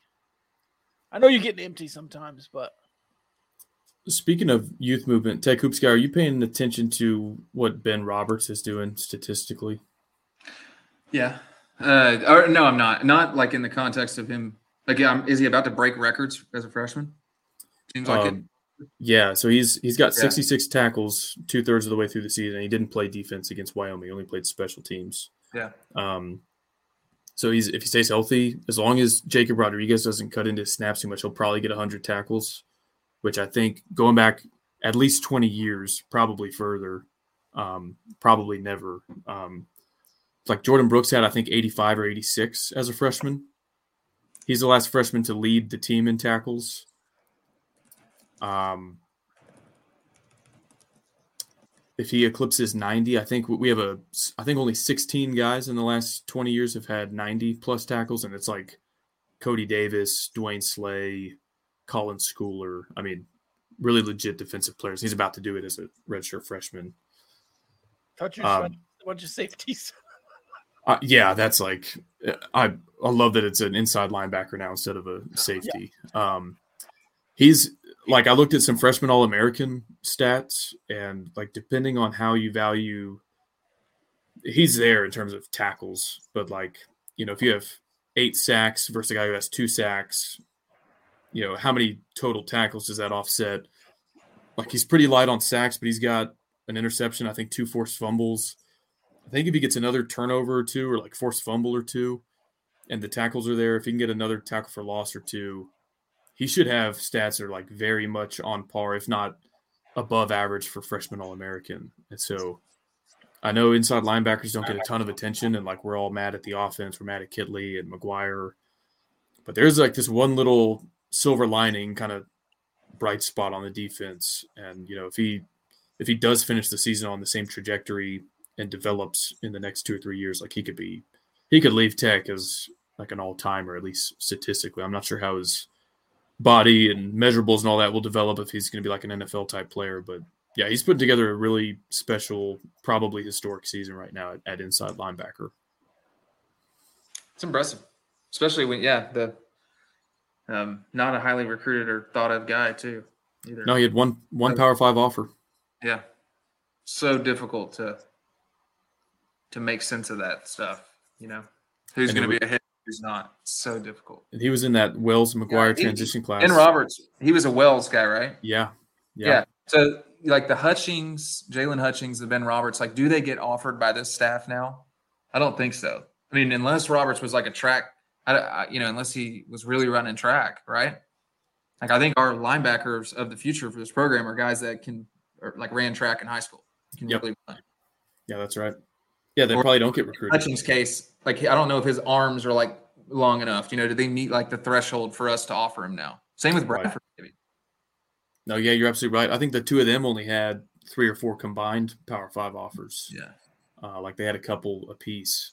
Um, and Hutchings was a running back. Yeah, nobody wanted, and he like tore his leg up. And yeah, he didn't play his senior year. He had like a torn A C L, and he's like he's like five ten. You know. Yeah, like we're not offering that guy now. There's no, no chance of that. Mm-mm. Yet he's a guy that, I mean, could we do without him? I don't know. I don't think we could. I mean, he's pretty important. Yeah. No, he's been absolutely legit for the last, like, three full seasons. So, uh, do you want to do a mailbag with us, Tech Hoops guy? How much? How, how long that? How long is that going to take? Well, it's usually not too long, maybe. You never know. Yeah, yeah. So. No pressure. I'm, I'm going to I'm gonna come back real quick. Okay. I got to. Y'all, y'all keep like a pee jar up here or what? What do y'all – this is ridiculous. It's like Joe Rogan. All right, is, go to the bathroom. All right. Yeah, yeah, go for it. Take an intermission. All right. Yeah, y'all y'all keep going. I'll be back. It's Matador Transit mailbag.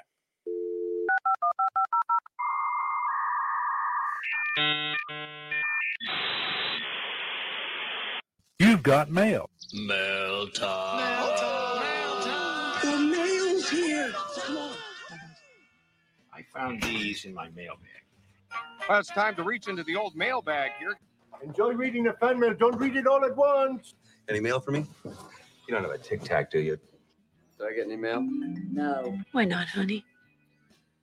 I got some pushback in the mailbag uh, a couple of weeks ago because I don't ask every question.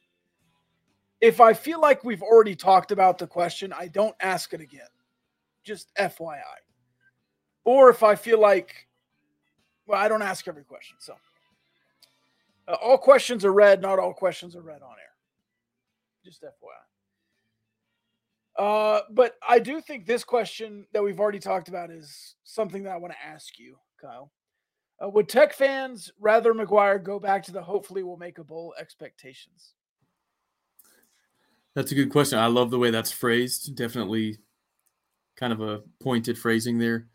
No, I, I'm all for I, I want bigger and better expectations as a program. I think our ceiling is much higher than uh, what maybe past people affiliated with the program thought it should be or could be. What I kind of take issue with is making very specific proclamations very publicly and then not coming close to living up to them. Right.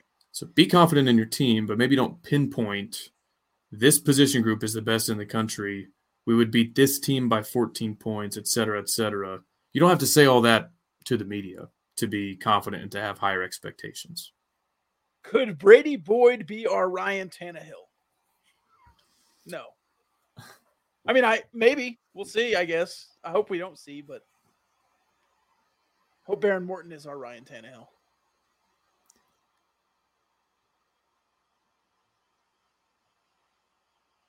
Uh, what does success look like for the rest of this season? I think we were asked this before. We said six and six. Uh, is it beating? Is it beating Texas?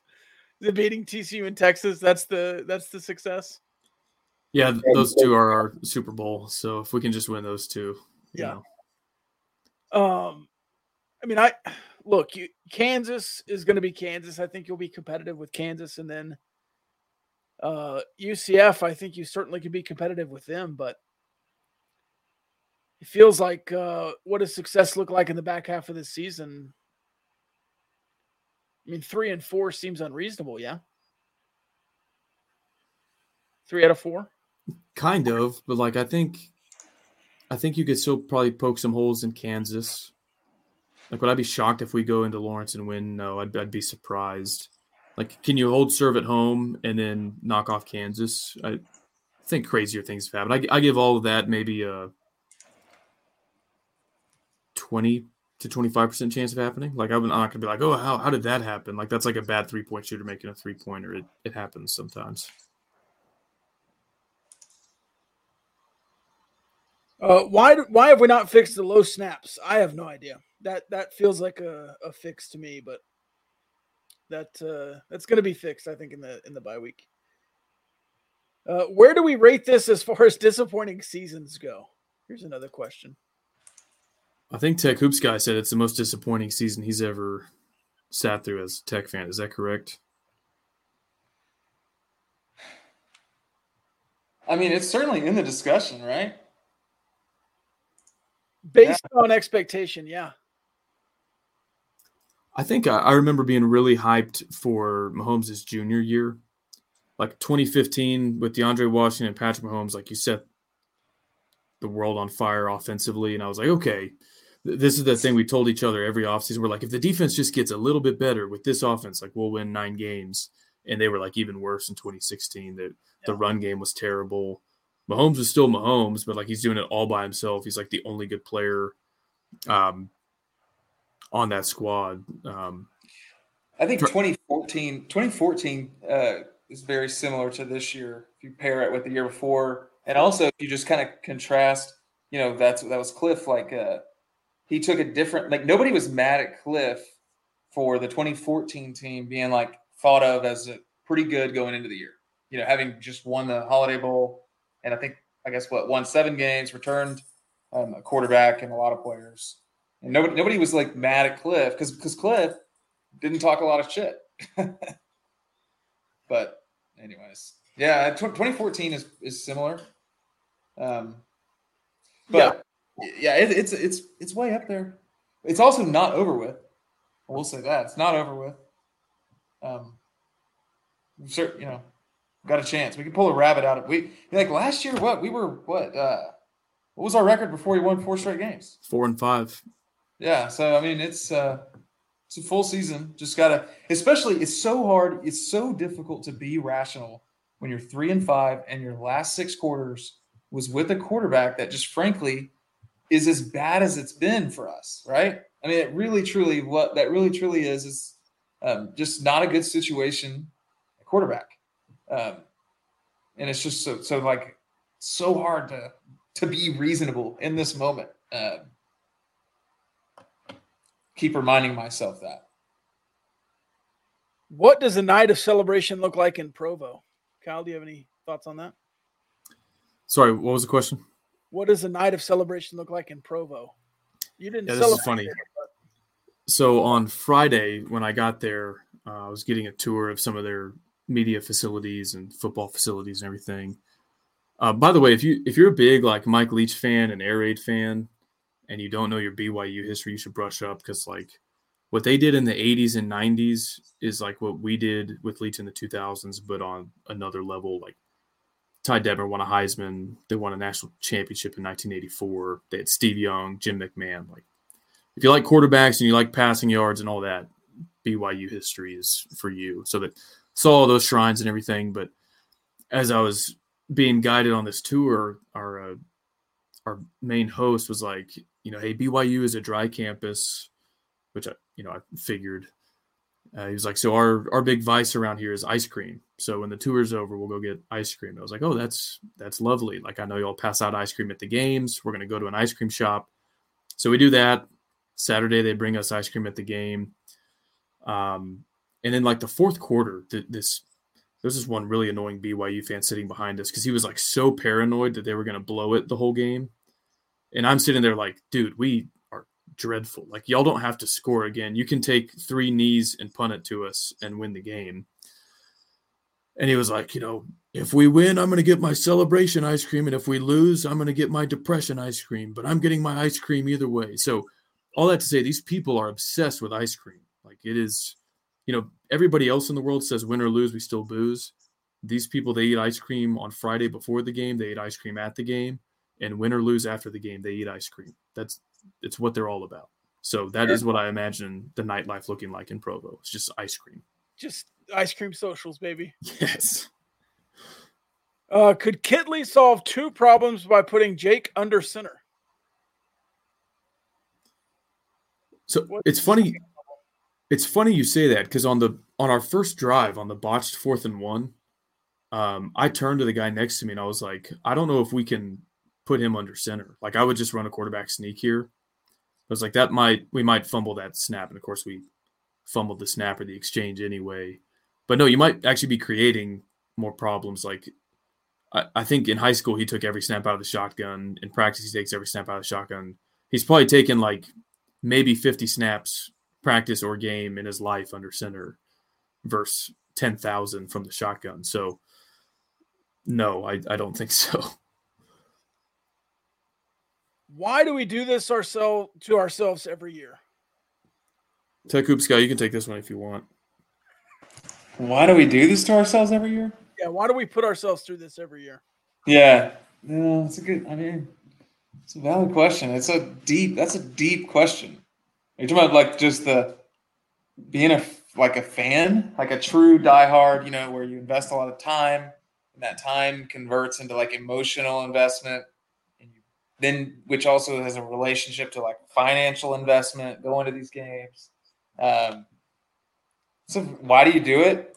It's like, to me, honestly, it's like it, it's a the same like uh, reason why people go down into like being like really problem gambling.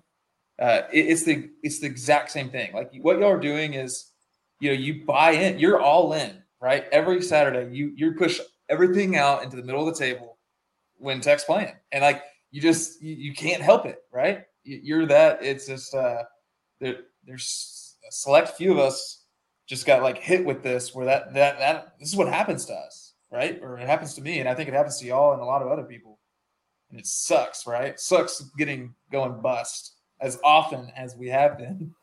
So it's like, yeah, why do you do it to It's a valid question. Why do you keep doing this to yourself? I remember after the COVID season when Matt Wells was not fired after year two, I like, I told my wife, I was like, I'm going to like disengage from this. It takes up too much of my time, you know, like when I'm writing before the game or whatever, you know, it occupies too much headspace for me. And I was like really going to make an effort. I was like, I'm not going to watch some games if they don't seem compelling. I'm not going to care what the final score is. And like, sure enough, I bought a plane ticket to Houston for the season opener in twenty twenty-one. And like, for no reason, like they did nothing to pull me back in, but I, I could not, I literally could not stay away if I tried. And then of course if you remember that game, Houston scores, surprise onside, they score again. And I was like, what the hell am I doing here? Why on earth did I fly to Houston? So yeah, yeah. Like I knew yeah. better, and I'm, I'm still here. And thankfully we won that game. But, but no, I like if I tried, I could not disengage from it. How many years away are we from Lincoln Riley returning to his roots and becoming head coach for Texas Tech? By the way, thoughts and prayers to Lincoln Riley, who's missing time at practice. Cliff Kingsbury uh, trying to be an on-field coach this week. Did y'all catch that story? No, no. Lincoln Riley's sick, so U S C's trying to put a waiver in to have Cliff coach on the field so he can coach the quarterbacks while Lincoln's gone. Interesting. Interesting. I think we're many years away. I'll say that. You know how Cliff gets this reputation as like, you know, offensive wizard and quarterback whisperer guru? He also has a knack for like being followed by uh, quarterbacks with like interesting personalities and demeanor, like Johnny Manziel, Baker Mayfield, Caleb Williams, Kyler Murray. Like that- Like part of what you want in the quarterback is like the all-American, like leadership, face of the franchise type stuff. And like those guys are not that. No. No. So I, want, I wonder like if that's just a crazy coincidence or if maybe Cliff's style maybe perpetuates a little bit of that. Maybe. I mean, yeah, no, there's I, definitely I don't think many people would have tolerated uh, Manziel, right? I was going to say, we all saw the Manziel documentary. Yeah.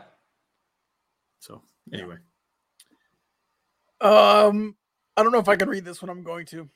Who's more believable, Joseph Smith or Zach Kittley calling for near forty, forty pass plays for a third-string true freshman quarterback on the road?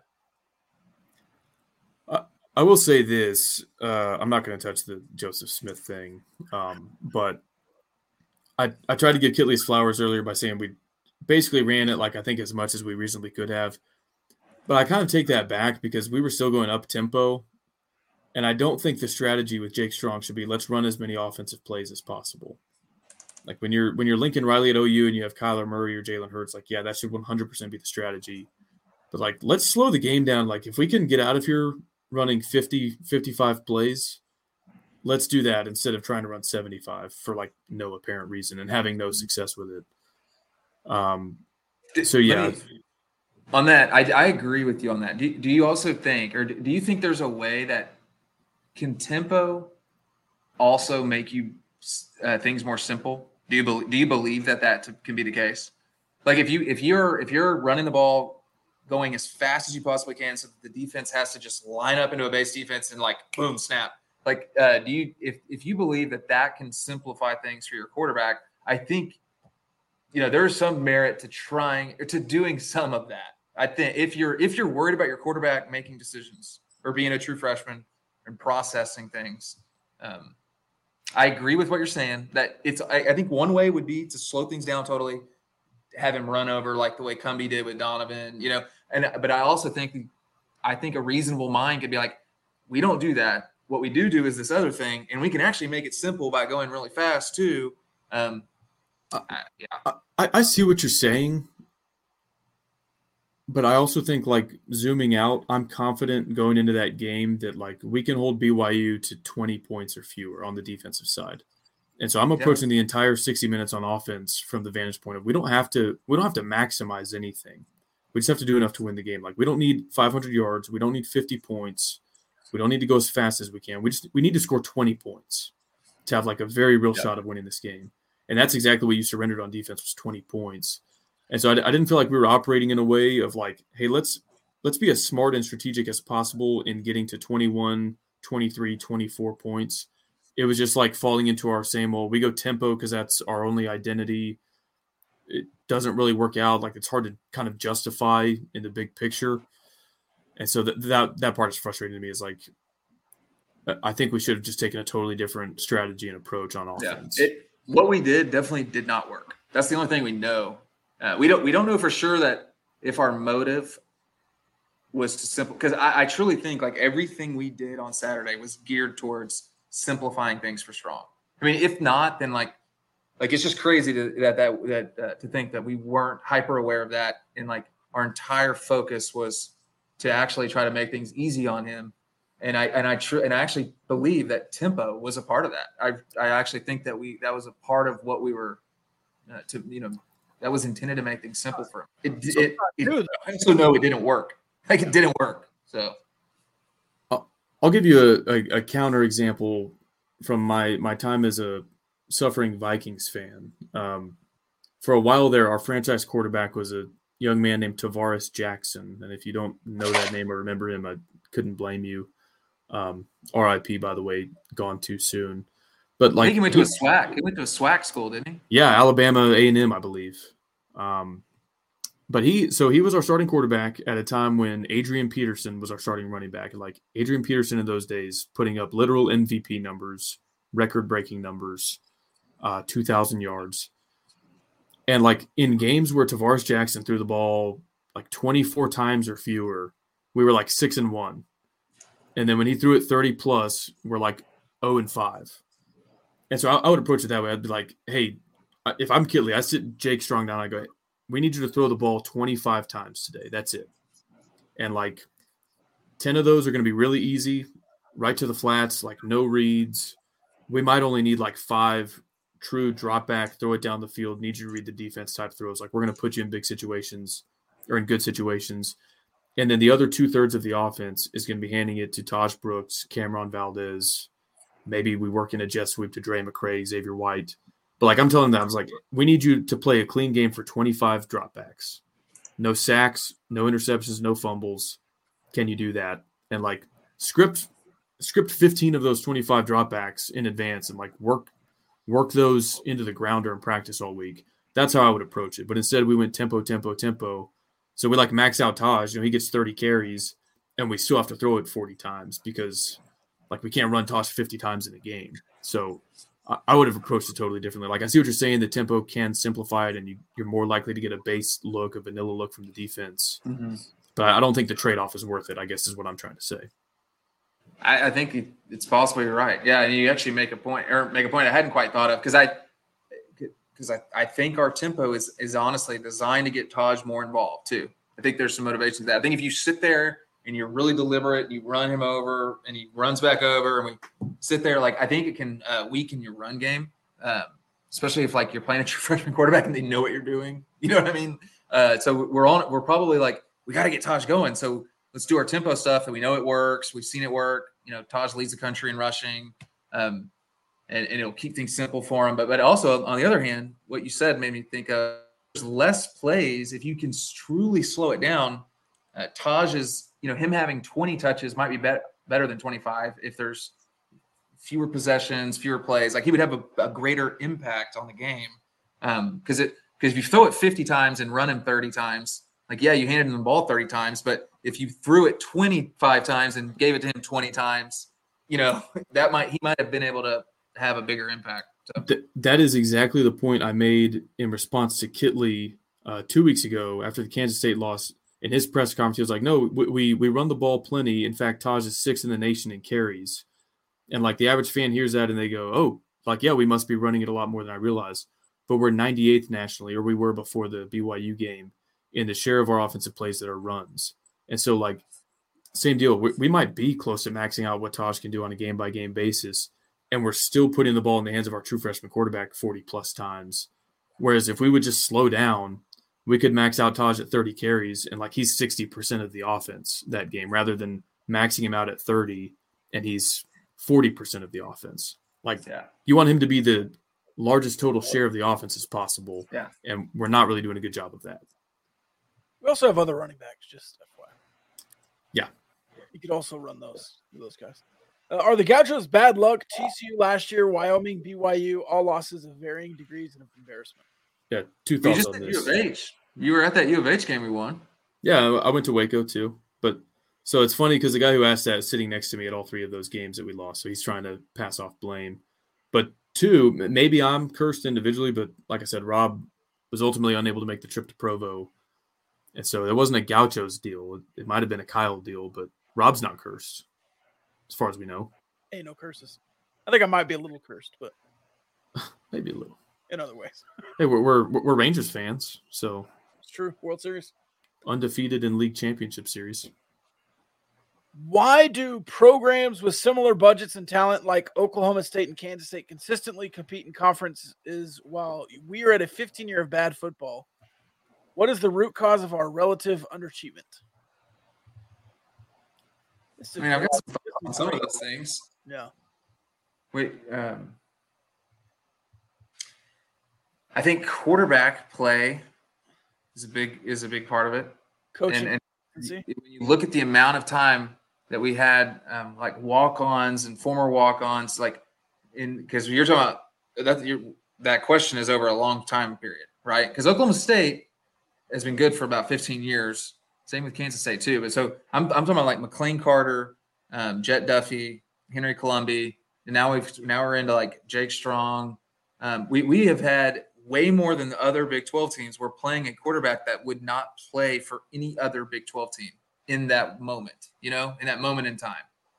Um, and you can cherry pick like examples um, of where other teams have had to deal with those situations too. But that's true. When, but if you also look when they have, they lost a lot of games.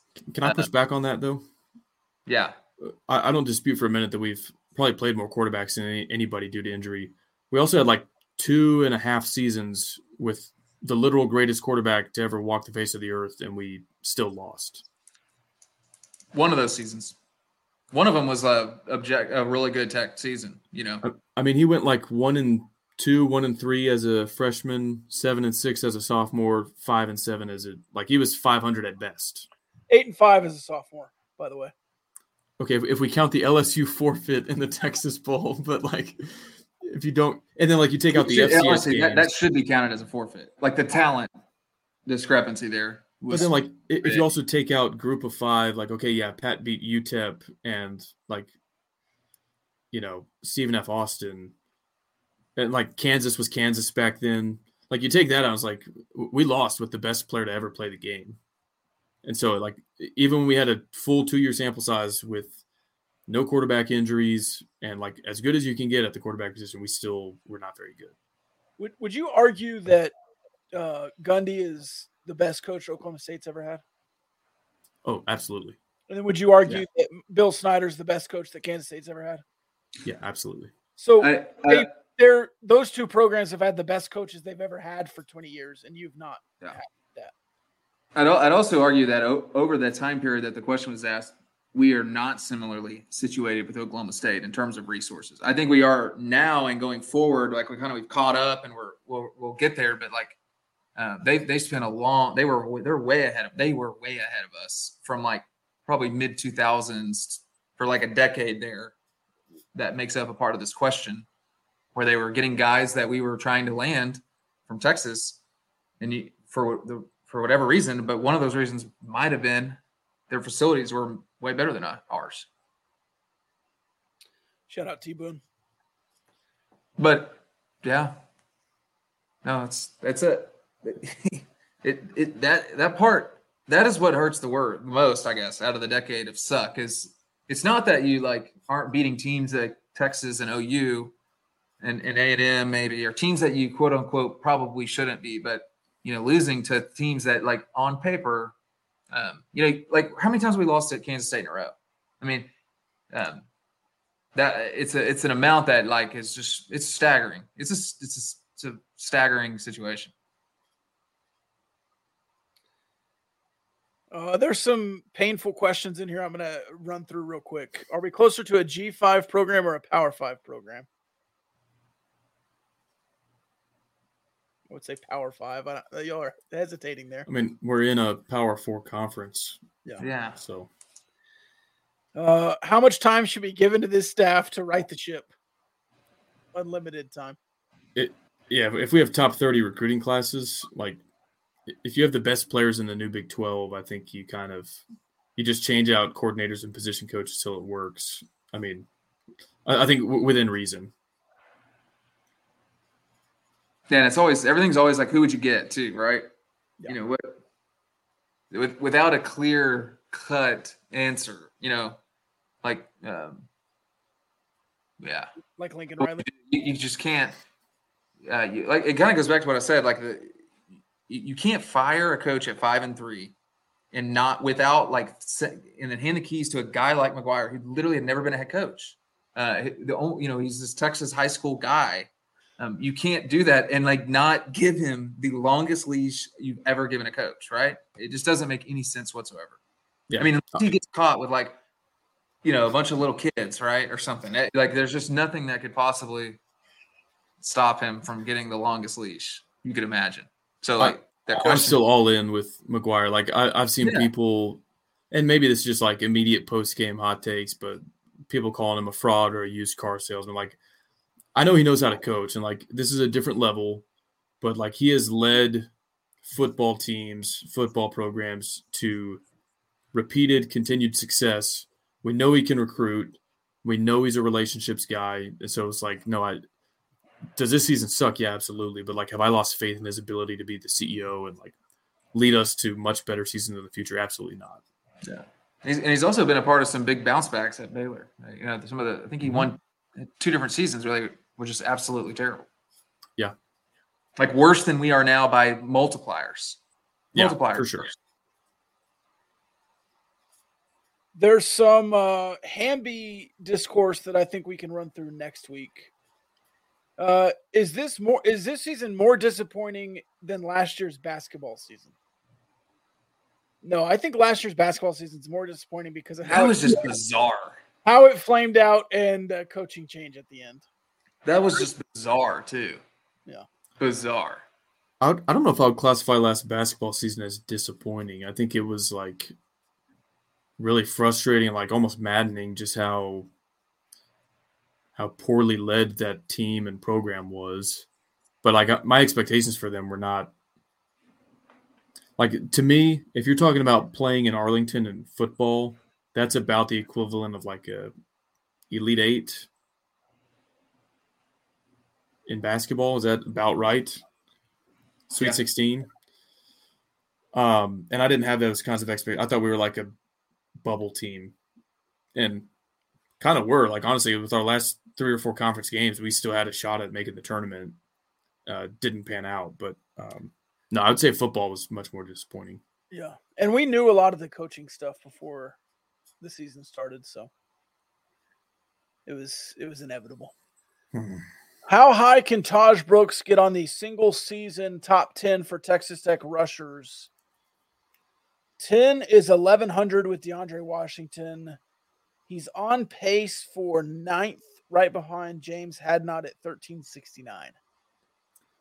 Considering six carries against Oregon and a rough start against Wyoming and not playing in the second half against Tarleton, like he's averaging more than one hundred yards per game, even with all that considered. Like, I don't think it's outlandish that in the last four he could get close to five fifty, maybe even six hundred if he really goes off. And so I think his ceiling is like basically tying DeAndre Washington. And like, I mean, he'll, he'll easily eclipse a thousand yards. He might do that in the next game.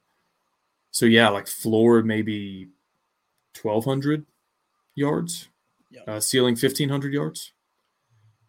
fifteen oh nine would be James Gray at fourth.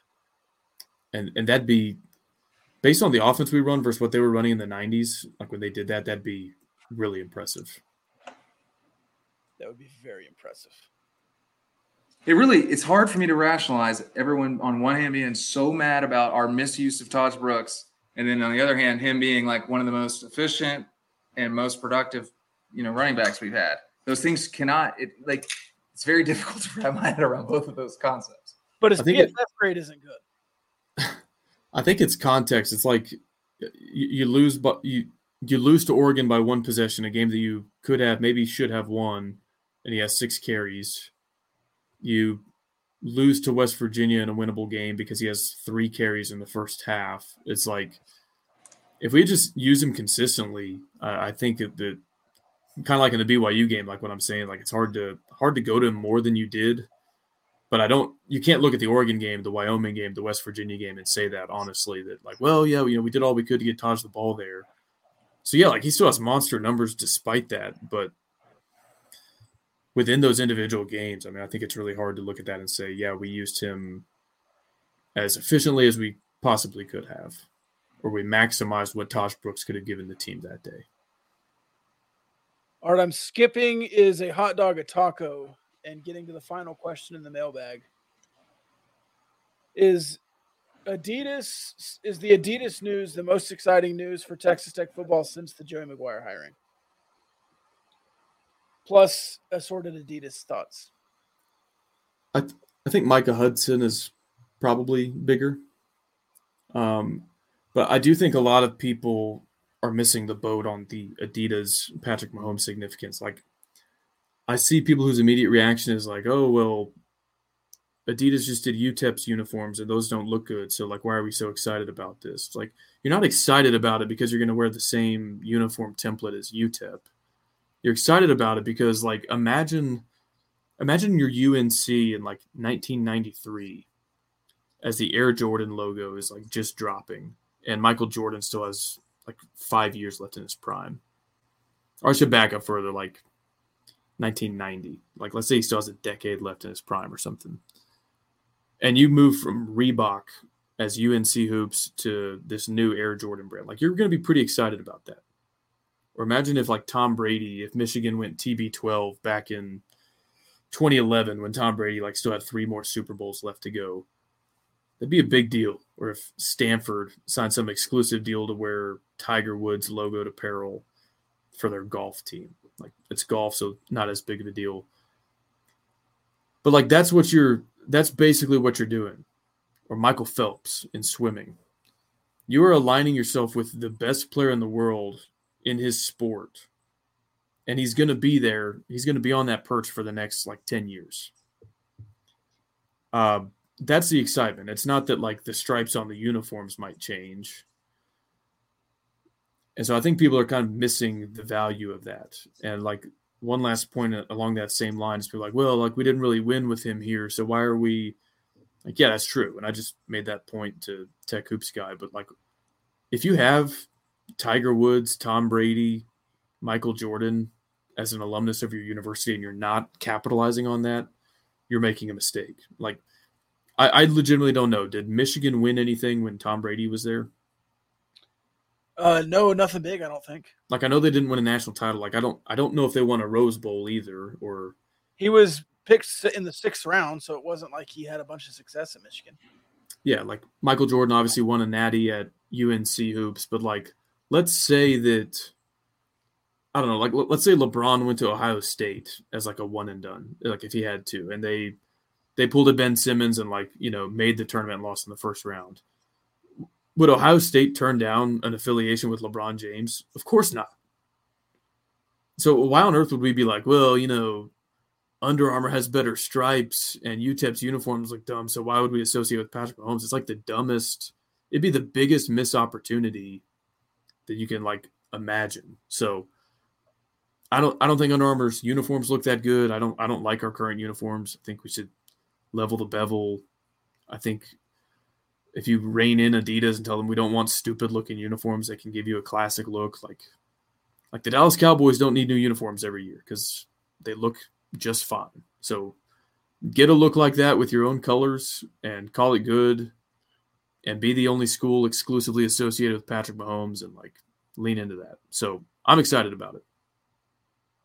Yeah, I hope you pick a uniform and stick with it for the next twenty years, but – Uh, otherwise, I there's also fans that are getting tired of what uh, tired of Patrick Mahomes. Just, oh, it's too much. He's it's too much hype. Like, no, seriously, he's the greatest N F L player of all time, and he went to Texas Tech. We're going to talk about it.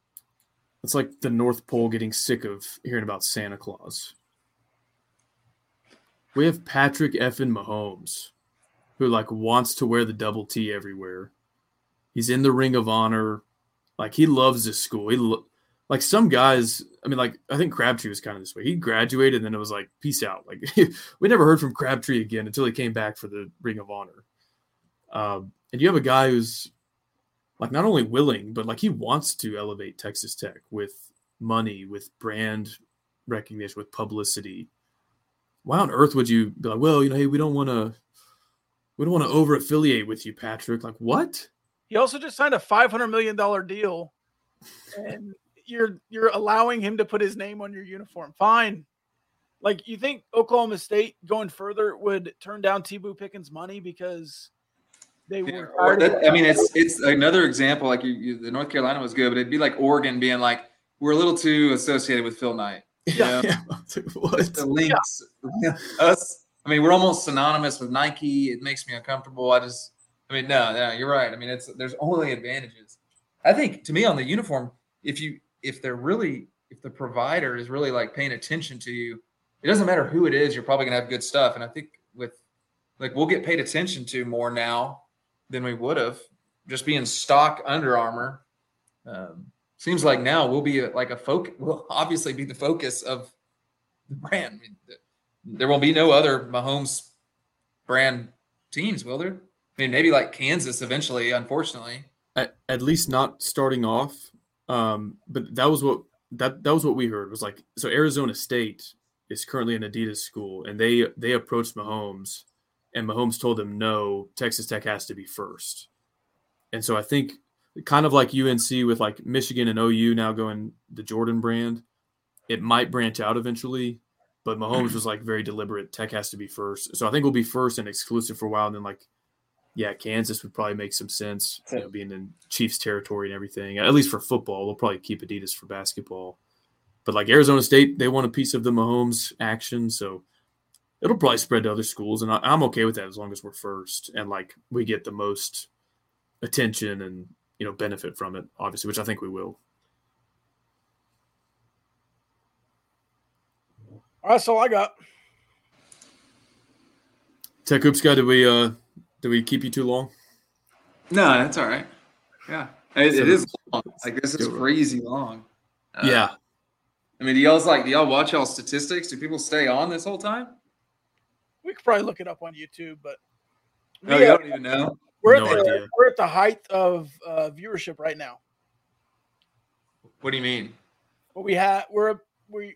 We were about uh, a certain number of listeners for about the first hour, and then it jumps about an hour and a half in. So people, I don't know if people are just finding it late or if they're sticking with it. They have a lot of the rewatches uh, next day, anyways. A lot of the a lot of the viewership is next day, or on the podcast. How does it How does it feel to be a friend of the show officially? It's good, man. I definitely don't want to be an enemy of the show. uh, just social or online, kind of the warriors. Y'all, y'all got an army behind you. It seems like. I think so you're in. Better. You're in rare company. So B J Simmons is a friend of the show. Tech Hoops guy. Who else has been on three times? Uh, John Kurtz. Has he been on three times or just twice? Wow, that's a pretty good list there. I think just twice. It might just be you and B J. Wow.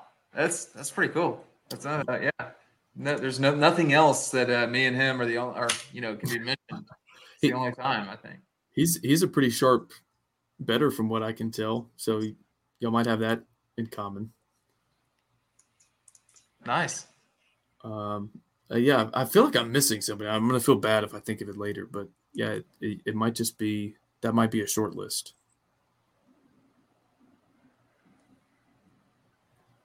Yeah. Well, and I'll be back anytime y'all want me. Just let me know. The the, the people love you. We uh, I think the, either the first time or second time you came on, we got like specific comments. They were like, "Yeah, Tech Hoops guy is awesome." Nice. I, I guess I guess you don't do your own podcast very often. The uh, From Here It's no. Potable. Yeah, no, it's kind of yeah. I'm sure we'll get back together on it, but we don't. Nobody listens to that one, so I don't think that's true because like millions of people on R S comment on how they are missing out on it. So I feel like y'all do have listeners whenever you publish one. Well, anyways, yeah, I will be, I'll be there next Thursday. Hope we get a win. I'll be there too. Let's, uh, let's try and grab a beer or something. If you're, if you're into that sort of thing. Yeah, cool. Or ice cream. If you're, if you're more like the B Y U folks, we can do that too. All right. Final thoughts, Kyle. It is better to be a free man in a small house than a slave in a big one. It's better to be a free man in a small house than a slave in a big one. All right. I love it. All right. That's all I got. Coaches get fired for, for comments like that nowadays. You're not wrong. Yeah, maybe maybe I should have proofread that before just firing it out there. But I'm not. I can't get fired from this podcast. I'm I'm sure. a part owner. So. All right. All right. Love y'all.